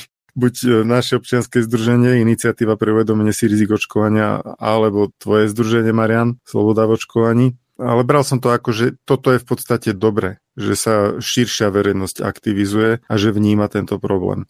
No, ale to, že nakoniec naše posolstvo alebo náš prejav nemohol zaznieť, to beriem ako určitým spôsobom podraz, lebo venovali sme tej príprave zodpovedne čas, takže bola to škoda. Napriek tomu dúfam, že budú protesty pokračovať. Možno, že by som ten náš príhovor mohol prečítať aspoň tuto na Slobodnom vysielači. No určite. Ja som ten svoj vlastne prečítal na záver minulej relácie, Sám som lekárom číslo 276, tak tam si ho môžete nájsť, keď tak, a ty prečítaj teraz teda. Takže čo by sme my chceli vlastne k tejto situácii povedať, ako naše občianske združenie je asi vyjadrené týmto. Idem čítať. Vážení priatelia, za uplynulý rok sme si spoločne mnoho vytrpeli. Niekoho vytrápil COVID-19 a všetkých nás bolelo pošliapanie základných ľudských a občianskych práv a ľudskej dôstojnosti. Drastické a často aj nezmyselné opatrenia spôsobili nedozierne škody. Experiment atomová bomba nám vybuchol v rukách a slovenská úmrtnosť chvíľami súperila o svetové prvenstvo a dodnes zaberá popredné priečky. Našťastie, slnečné lúče nám priniesli vitamín D a prízrak covidu na chvíľu odvial jarný vánok. Tak ako v lani. Orloj mediálnych odborníkov si však tento zázrak nestihol povšimnúť, pretože majú novú hračku. Každé plece musí dostať injekciu. 2 či 3. Inej cesty vraj niet. Spoločnosť sa rozdeľuje na zodpovedných a nezodpovedných. Očkovaných a neočkovaných. Cukor a bič, sľuby a hrozby. Výhody a diskriminácia. Začalo to na hraniciach a už počúvame predpovede či želania, aby sa očkovací apartheid rozšíril aj na pracoviská či do škôl. Moloch chce naše deti. Niekto je možno zhrozený a rozmýšľa, kde sa táto strašná mašinéria vzala. Dovoľte, aby sme prispeli našim pohľadom. Naše občianske združenie Iniciativa pre uvedomenie si rizik očkovania vzniklo v roku 2007. Vážime si slobodu a cenu informácií. Viacerí máme deti s následkami po očkovaní. Pripomienkovali sme zákony, rokovali, zisťovali, informovali. Videli sme po celý čas, ako vakcinačná mašinéria silnie a stráca zábrany, ako pretláča vakcíny a netrápi sa následkami, ako sa obete nežiaducich účinkov nevedia dovolať uznania či pomoci. Ako štát prikazuje, ale za nič nechce niesť zodpovednosť. Propaganda vždy prehlušila náš hlas. A teraz je tu nová úroveň, celosvetový experiment. Čoraz viac ľudí začína chápať, že tu už nejde o štandardné vakcíny, ale o experimentálnu technológiu pochádzajúcu z génovej terapie ťažkých nádorových ochorení. Že génové vakcíny nikdy predtým neboli schválené pre masové použitie u ľudí. Že sú len podmienečne schválené pre núdzové použitie. Že ešte len prebieha tretia fáza klinických skúšok. Že za pár mesiacov sa nemohli dostatočne otestovať, že dlhodobé dopady sú veľkou neznámou. Potrebujeme, aby tieto veci pochopila široká verejnosť. Mnohí sa domnievajú, že tie staršie, v úvodzovkách tradičné vakcíny sú dobre odskúšané a bezpečné a niekto spomína na socializmus, kedy vakcíny vyrábala Imuna Šarišské Michalany. To je však minulosť. Dnes to má pod palcom Glaxo a Pfizer. Vedeli ste, že smernica EU 465/95 o klinických skúškach už dávno oslobodzuje vakcíny od viacerých testov? Výrobca nemusí preukazovať, že vakcína u detí nepoškodzuje plodnosť alebo nespôsobuje rakovinu. Nemusí presne dokumentovať, kedy a kam sa vakcína v tele dostáva a ako sa vylučuje. Nežiaduce účinky stačí aktívne skúmať pár dní alebo týždňov. Naozaj tento systém zaručuje vysokú bezpečnosť? Pravda, doteraz žiadna vakcína v histórii nezaznamenala toľko hlásených podozrení na vážne nežiaduce účinky ako tieto COVID novinky. V americkom systéme VAERS je ohlásených vyše 5000 podozrivých úmrtí, čo ostatným vakcínám dohromady trvalo 30 rokov. Európska databáza eviduje vyše 15 000 možných postvakcinačných úmrtí. Pritom mnoho ľudí ťažkosti nikdy neohlási. Silou mašinérie sú médiá. Veríte v ich vyváženosť? Prečo vidíme stále dokola ten istý orloj tvári s jediným vraj správnym názorom? Očkovacia mašinéria má svoje legendy, autority a dogmy. Legendy sa uctievajú, autority sa poslúchajú a dogmy sa nespochybňujú. Sauronovo oko sa dnes upiera na každého, malého aj na veľkého. Čísla sú len prostriedok nátlaku. 60, 80, 95%, to je jedno. Význam je stále rovnaký. Všetci nakoniec musíte. Ako im strašne záleží na tom, aby každý dostal svoju dávku mRNA. Vážne nežiaduce účinky sú aj veľmi zriedkavé. Ak by náhodou nejaký nastal, to nevadí, lebo benefit vysoko prevyšuje nad rizikom. Viete, ako najlepšie usvedčiť klamára? Treba sa ho pýtať na podrobnosti. Tak teda, aká vedecká štúdia, dvojito zaslepená, porovnala celkové dlhodobé zdravie očkovaných a neočkovaných? Správne, žiadna. Nikdy. Ako sa teda stalo, že sa veci takto vyhrotili? Stalo sa to tak, že očkovacie dogmy uspali verejnosť a propaganda dala mašinérii podporu a veľkú bezočivosť. Spomeňte si, že apartheid a segregácia už bola pripravovaná v roku 2019 pre naše deti. Neočkovaným do škôlok vstup zakázaný. Hlavný hygienik Mikas bol aj vtedy na svojom mieste a novelu predkladala ministerka Kalavská, ktorej manžel bol v minulosti významným funkcionárom vo firme Pfizer. Neočkované dieťa je vraj hrozba. No a čo, že spomedzi očkovaných takmer polovica aj tak nemá dostatočné protilátky proti mumsu? Vidíte, tá istá faloš je tu stále. Očkovaný je OK, aj keď možno nemá protilátky. Neočkovaný je problém, aj keď je úplne zdravý. Nie, mašinéria sa nezrodila včera. Potichu rástla, lebo verejnosť nebola pripravená čeliť propagande a overovať si fakty. Dnes máme šancu povedať nie klamstvám. Dnes máme šancu povedať nie nátlaku a šikane. Máme šancu povedať nie vynúcovaniu experimentov na ľuďoch. Na deťoch. Nezabudneme na lekciu, ktorú sme dostali. Jej cena je vysoká. Rešpektujeme práva každého človeka. Niekto sa chráni vitamínom D, vitamínom C, zdravým životným štýlom a tak ďalej. Niekto verí experimentálnej vakcíne. OK. Nech sa zaočkuje, nech je spokojný a šťastný a nech už nemá paniku z ľudí okolo seba. Za svoje zdravie každý zodpovedá sám. Na záver, prosíme vás, hlásenia sú dôležité. Nebyť hlásení, EMA a ŠÚKL by stále mohli tvrdiť, že COVID vakcíny nespôsobujú trombózu ani zápal srdca.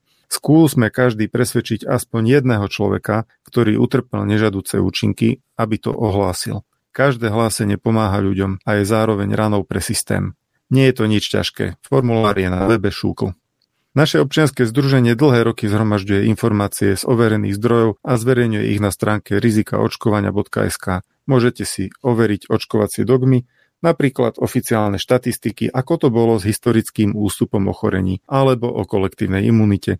Nájdete aj odborné štúdie, správy a komentáre. Ďalej, časopis Dieťa je výnimočný, dáva priestor aj pre kritické názory a zverejňuje aj náš seriál Hovorme o vede. Ak môžete, podporte ho. Prosíme všetkých, buďme tolerantní k ľuďom a názorom. Nenechajme sa zastrašiť ani poštvať jeden proti druhému, očkovaný proti neočkovaným. Nehrajme túto hru na rozdeľuj a panuj. Odmietnime nadvládu strachu. Buďte zdraví a slobodní. Takže to bol náš príhovor pri príležitosti tejto demonštrácie, ktorý ale nemohol odznieť. Priam poetické. Savronovo oko. Dúfam, že poslucháči Slobodného vysielača ho príjmu a tie kľúčové veci z neho si odnesú. Môžeme to vystrihnúť a distribuovať aj samostatne. Tak, toľko asi k protestom. Každá moc si namýšľa, že má veľkého ducha a široký rozhľad ponad chápanie slabých. A tiež, že realizuje Boží zámer, pričom porušuje všetky Božie zákony. John Adams.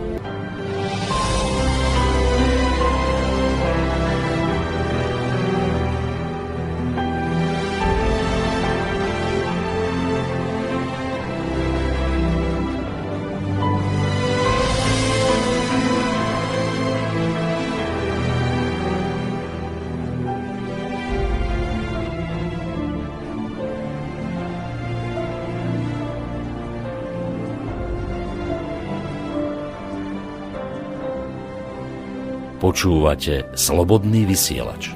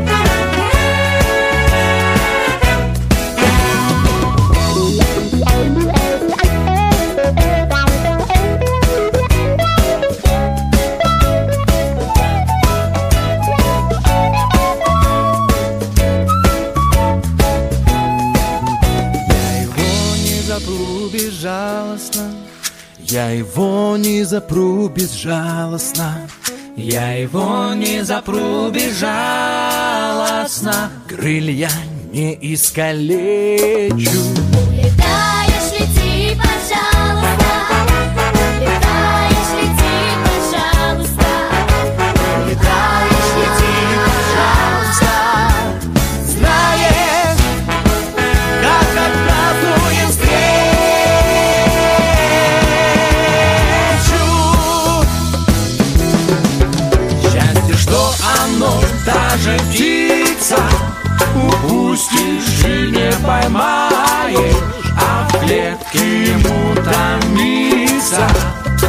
Радует, не годится. Трудно с ним, понимаешь? А знаешь, все еще будет. А знаешь, все еще будет. А знаешь, все еще будет. А знаешь, все еще будет. А знаешь, все еще будет. А знаешь, все еще будет. А знаешь, все еще будет. А знаешь, все еще будет.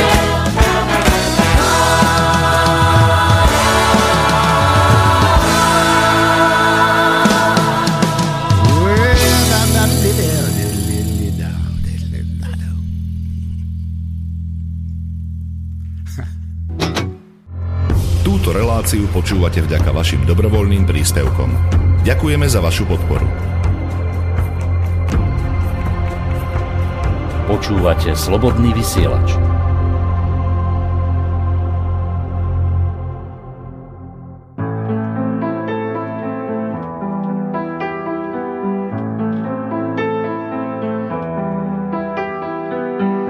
Ten, kto má svoj čistý svet, nemusí sa báť živých slov a podlých vied, nečaká ho pád.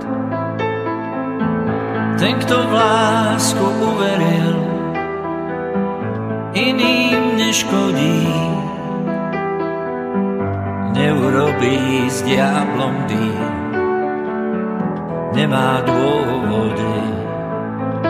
Je ten fór, mať ľudí rád, tak začni skôr, než príde skrát, počuť ten chór, znie zďaleka, všetci sme zbor, újsť nie je kam, je asi málo kníh, však čo si vieme z nich.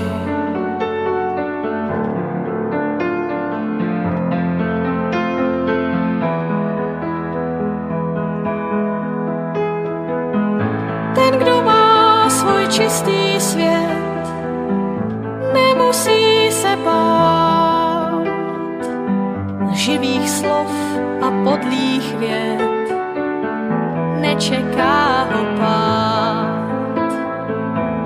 Ten, kdo v lásku uvěřil, jiným neškodí, neudělá s ďáblem dým, nemá důvody.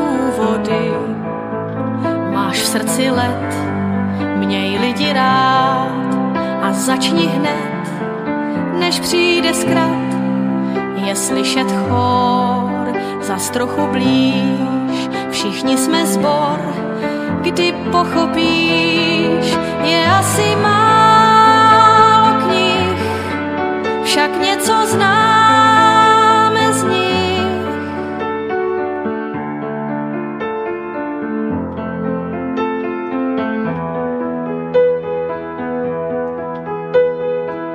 Z veľkých slov a krásnych tém stavieš ten svoj hrad, z nich sa ale nenajem, vidím priveľa vád.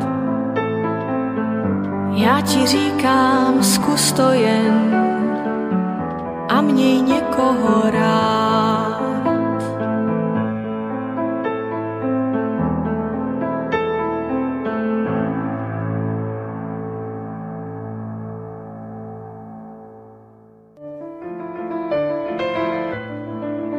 Ľudia, ktorí preukazujú väčší rešpekt bohatému podliakovi než čestnému a statočnému človeku, ktorý žije v chudobe, si zaslúžia byť zotročení, pretože jasne ukazujú, že bohatstvo, nech už je získané akýmkoľvek spôsobom, má podľa nich väčšiu hodnotu než poctivosť. John Hancock.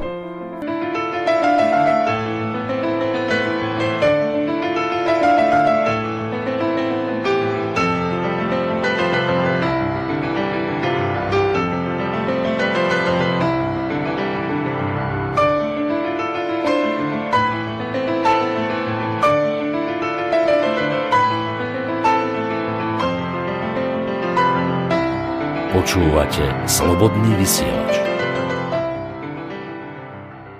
Ešte tu máme, že nemecký úrad pre kontrolu liečiv, to je ten Paul Ehrlich Institut, teda PEI, je zavalený hláseniami nežiaducich účinkov očkovania proti COVID-19, takže nejak nestíha. Iba za máj 2021 dostal 30 000 hlásení vyše, z toho 4 000 závažných. Toto zrejme sa nikdy v histórii nestalo, tak nemali kapacity pripravené na takýto nával.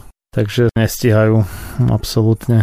To, čo sme vraveli, zjavne veľmi bezpečné vakcíny sú to a Paul Ehrlich Institut, to je vlastne oficiálna vládna autorita, ktorá tieto veci zastrešuje, aby poslucháči mali jasno, že to nie je len nejaký inštitút. Hej, oni to nemajú nazvané podľa funkcií, ale podľa nejakého významného asi epidemiológa, alebo čo to bol ten Paul Ehrlich. No a Svetová zdravotnícka organizácia nám zmenila odporúčania na očkovanie proti COVID-19 u detí, tak už to nie je také, že už to ako striktne neodporúčajú, už to trošku možno odporúčajú. Takže deti a dospievajúci majú obvykle miernejší priebeh choroby v porovnaní s dospelými, to tam bola minulé. Takže pokiaľ nie sú súčasťou nejakej skupiny vysokorizikovej, čo sa týka COVID-19, nie je tak dôležité očkovať ich, ako očkovať starších ľudí, ľudí s chronickými zdravotnými problémami a zdravotníkov. Je treba viac dôkazov, čo sa týka použitia rôznych vakcín proti COVID-19 u detí, aby sme boli schopní dať všeobecné odporúčania o očkovaní detí proti COVID-19. Strategická poradná skupina odborníkov, to je Strategic Advisory Group of Experts, teda v skratke SAGE, bo SAGE, to je myslím šalvia po anglicky, pri Svetovej zdravotníckej organizácii dospela k záveru, že vakcína od Pfizeru a BioNTechu je vhodná pre používanie u ľudí od 12 rokov vyššie. Takže deti medzi 12 a 15 rokmi, ktoré sú vo vysokom riziku, tak môžu byť očkované touto vakcínou. Popri iných prioritných skupinách alebo asi rizikových skupinách, čo sa týka COVID-19. Klinické skúšky vakcíny u detí stále prebiehajú a WHO bude svoje odporúčania aktualizovať, keď nové údaje alebo epidemiologická situácia si vyžiadajú zmenu politiky. No a potom ešte nezabúdajú dodať, že je dôležité, aby deti boli naďalej očkované odporúčanými vakcínami pre deti podľa očkovacieho kalendára. Tak, no, takže je to už niečo trošku iné, než to bolo predtým, ale stále je to ešte také, že kým ešte nemáte zaočkovaných všetkých starých, tak počkajte s očkovaním detí, asi tak nejak by som si to preložil. Respektíve neponáhľa to aj to očkovanie detí, tak nejak to podávajú. Ale je to stále posun oproti tomu prvému stanovisku, ktoré jasne hovoril, že údajov je málo a preto neodporúčame. Určite je to posun, čo ma neteší, ale je to tak. Je to posun a ešte som zachytil také niečo iné, že v niektorých krajinách už vymýšľajú ako tretiu dávku. V Izraeli to už naradili pre nejakých tých rizikových, že už tretiu dávku. Nie pre všetkých zatiaľ, ale pre rizikových áno. Tretiu dávku Pfizeru a na to boli také ohlasy z WHO, že plýtvajú vakcínami, nie že by to dali do nejakých rozvojových krajín, ktoré majú možno niektoré ani 5% zaočkovaných a oni si tam idú ešte tretie dávky dávať, no asi tak. No nie tak dávno som čítal, že africký kontinent ako taký má zaočkovanosť tuším 1,7% proti COVID-19.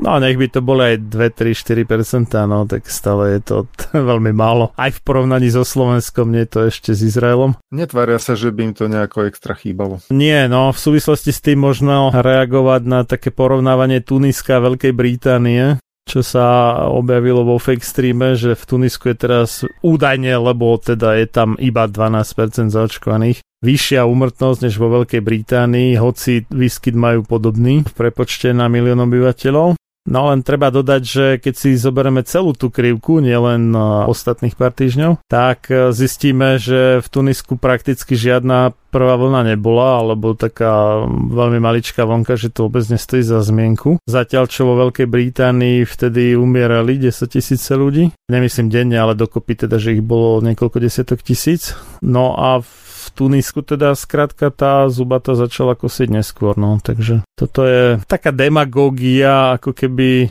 tým, že už sme to zažili veľakrát v minulosti, tým, že sa ukáže iba nejaká časť z toho grafu a nie celý ten predchádzajúci vývoj. Aj ako to bolo u nasadenia rôznych iných vakcín, že predtým, ako boli nasadené, vlastne došlo k dramatickému poklesu mŕtnosti na tie choroby, napríklad osýpky, to je úplne ukážkový príklad. Ale čierny kašel. Všeličo iné, skoro všetko, okrem poliomielitidy, tam to bolo iné z úplne iných dôvodov, ale do toho nebudeme teraz zachádzať. Ale keby sme sa pozerali na tie údaje predtým, tak celkovo zistíme, že tá Veľká Británia viac menej dopadla horšie než to Tunisko zatiaľ teda, čo sa týka tých obetí korony. Ale čo je ešte vtipnejšie, tak Egypt, ktorý má vyše 3-krát, skoro 4-krát nižšiu zaočkovanosť než Tunisko, má oveľa nižšiu úmrtnosť na tú koronu.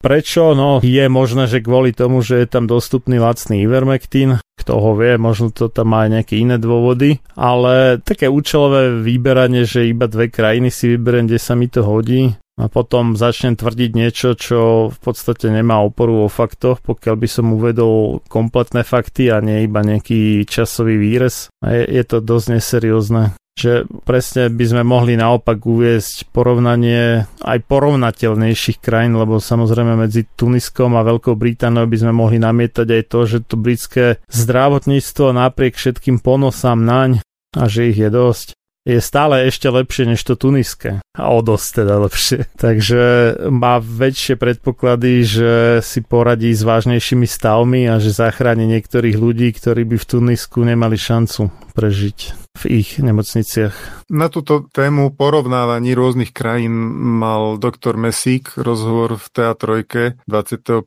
júna v relácii takto, kde tiež uvedol niektoré lepšie porovnateľné krajiny. Ako jeden príklad uvedol Mongolsko, ktoré má zaočkovaných vtedy, to bolo, že 60% populácie, najzaočkovanejšia krajina v Ázii a hneď vedľa susedný Kazachstan má len 14%, čiže 4-krát menej a pritom tam podľa doktora Mesíka zomiera 18-krát menej ľudí na COVID. No, Mongolsko je obzvlášť zaujímavý príklad v tom zmysle, že oni pokým nezačali očkovať, tak tam skoro žiadny COVID nebol. Až keď začali očkovať, tak sa tam vo veľkom začalo objavovať. To je také zvláštne. Hej? Že boli také podobné prípady aj inde, že s nástupom očkovania vo viacerých krajinách, to tak bolo aj v Srbsku, aj v Maďarsku, aj v Izraeli, s nástupom očkovania dramaticky vzrastol výskyt covidu, ale v Mongolsku to je extrém, tam nebol prakticky žiadny, alebo pár prípadov, úplne minimum. A keď začali očkovať, tak to dramaticky šlo náhor a odvtedy to tam majú vo veľkom. Vlastne keď si zoberieme jedny z najviac zaočkovaných krajín na svete, ako je teda Veľká Británia, Spojené arabské emiráty, to majú ešte viacej než Izrael, a Uruguay, Seychely, Chile a to Mongolsko. Týchto 6, okrem toho, že sú, myslím, že v prvej desiatke najzaočkovanejších, tak sú aj v prvej desiatke krajín s najvyšším výskytom covidu momentálne, takže niečo tu nehrá, zdá sa. Jak je to možné, že najzaočkovanejšie krajiny majú zároveň najväčší výskyt? Nemalo by to byť opačne?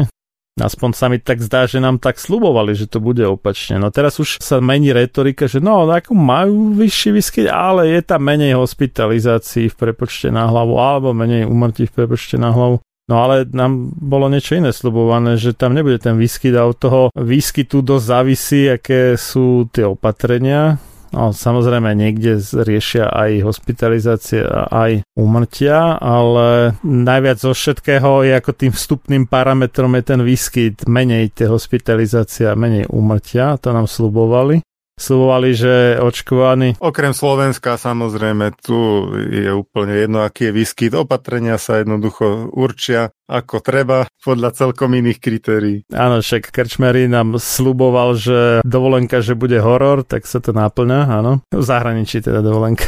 Musí sa to naplniť za každú cenu. Áno, lebo povedal Krčméry presne. Keď nám povedal, tak sa to už musí naplniť. Dovolenka nie je horor, ale návrat na Slovensko k rodnej hrude. Dovolenka skončí hororom, tak toto tuším povedal, no. Takže toto sa naplní. No, sľubovalo sa teda, že hospitalizácie takmer žiadne nebudú neočkovaných a umrtia už vôbec nie, však to som spomínal Lengvarský, a hovoril, že prakticky 100% predchádza očkovanie umrtiam. No a vidíme niečo úplne iné. Ale už sa zabudlo na to, už stránka hoaxi a podvody polície Slovenskej republiky nejak nerieši prekvapivo tieto evidentné hoaxi a podvody ministerstva propagandy. No, čo už, no. Takže dočkali sme sa pomerne rýchlo, inak nebolo to tak dávno, pomerne rýchlo sme sa dočkali vyvratenia týchto hoaxov, či už sú z Lengvarského alebo iných potentátov. No a týmto sa dostávame teda k tej kolektívnej imunite, lebo všetky tie snahy, povinné očkovania a tak ďalej majú jedného spoločného menovateľa a tým je údajná teda kolektívna imunita, ktorá vraj podľa novej definície Svetovej zdravotníckej organizácie môže byť iba očkovaním dosiahnutá. Oni totiž to na svojej stránke zmenili definíciu kolektívnej imunity z toho, že to môže byť stav aj prirodzeným prekonaním choroby dosiahnutý na to, že už to môže byť iba teda očkovaním. To neviem, či si postrehol, kolovali. Áno, oni zmenili aj definíciu vakcíny, aby sa vôbec tieto COVID preparáty dali nazvať vakcínami. Áno, čiže to je tak ad hoc sa to zmení, jak sa to potrebuje. Pri prasacej chrípke 2009-10, tak tam zmenili definíciu epidémie a pandémie, lebo predtým tam bolo, že musí spôsobiť veľmi veľa úmrtí alebo obrovské škody, neviem, na majetku alebo tak. A toto vymazali, takže už môže byť aj epidémia nádchy alebo pandémia. A v súčasnosti myslím, že stačia 3 prípady na kontinent, aby sa to mohlo uznať ako pandémia. Na každom kontinente, keď sú aspoň 3 prípady. To už neviem. Myslím, že to v tej definícii nie je uvedené, že aké číslo tam má byť, ale prakticky to tak uvoľnili, že už môže byť ozaj, že čokoľvek pandémia. Aj úplne banálny sopel je proste pandémia.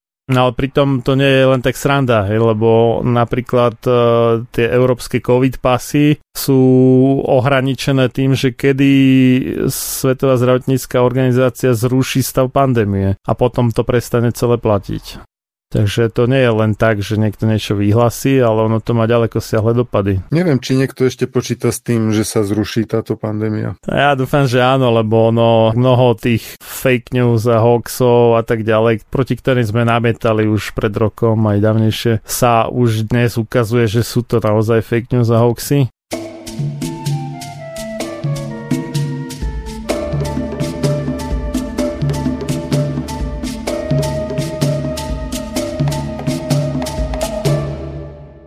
Toľko prvá časť môjho rozhovoru s magistrom Petrom Tuharským z Iniciatívy pre uvedomenie si rizik očkovania www.rizikaočkovania.sk, ktorý sme nahrali v sobotu 17.7.2021.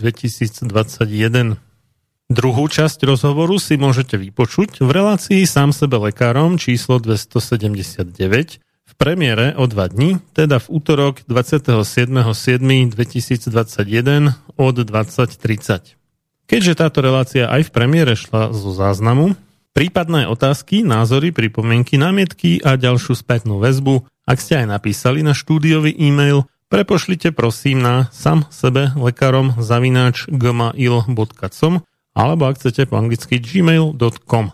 Ak si myslíte, že naše vysielanie má zmysel a prínos pre vás či iných ľudí, vašich blízkych či vzdialených, a ak máte niečo na zvýš a chcete nás v našej tvorbe podporiť, môžete jednak poukázať 2% z vašej dane z príjmu na Slobodný vysielač alebo na aj moju činnosť pod značkou Sloboda v očkovaní, keďže mňa Slobodný vysielač za tvorbu týchto relácií neplatí.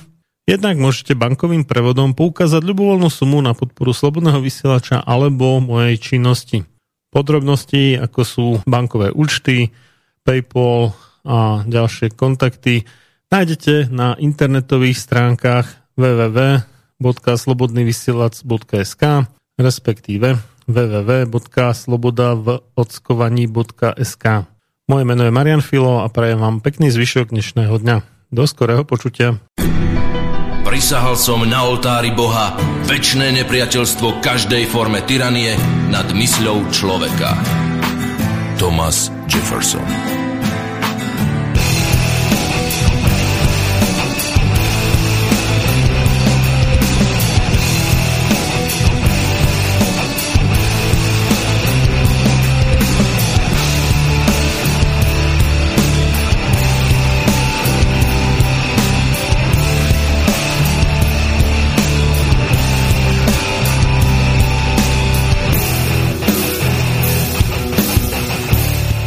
Počúvate Slobodný vysielač.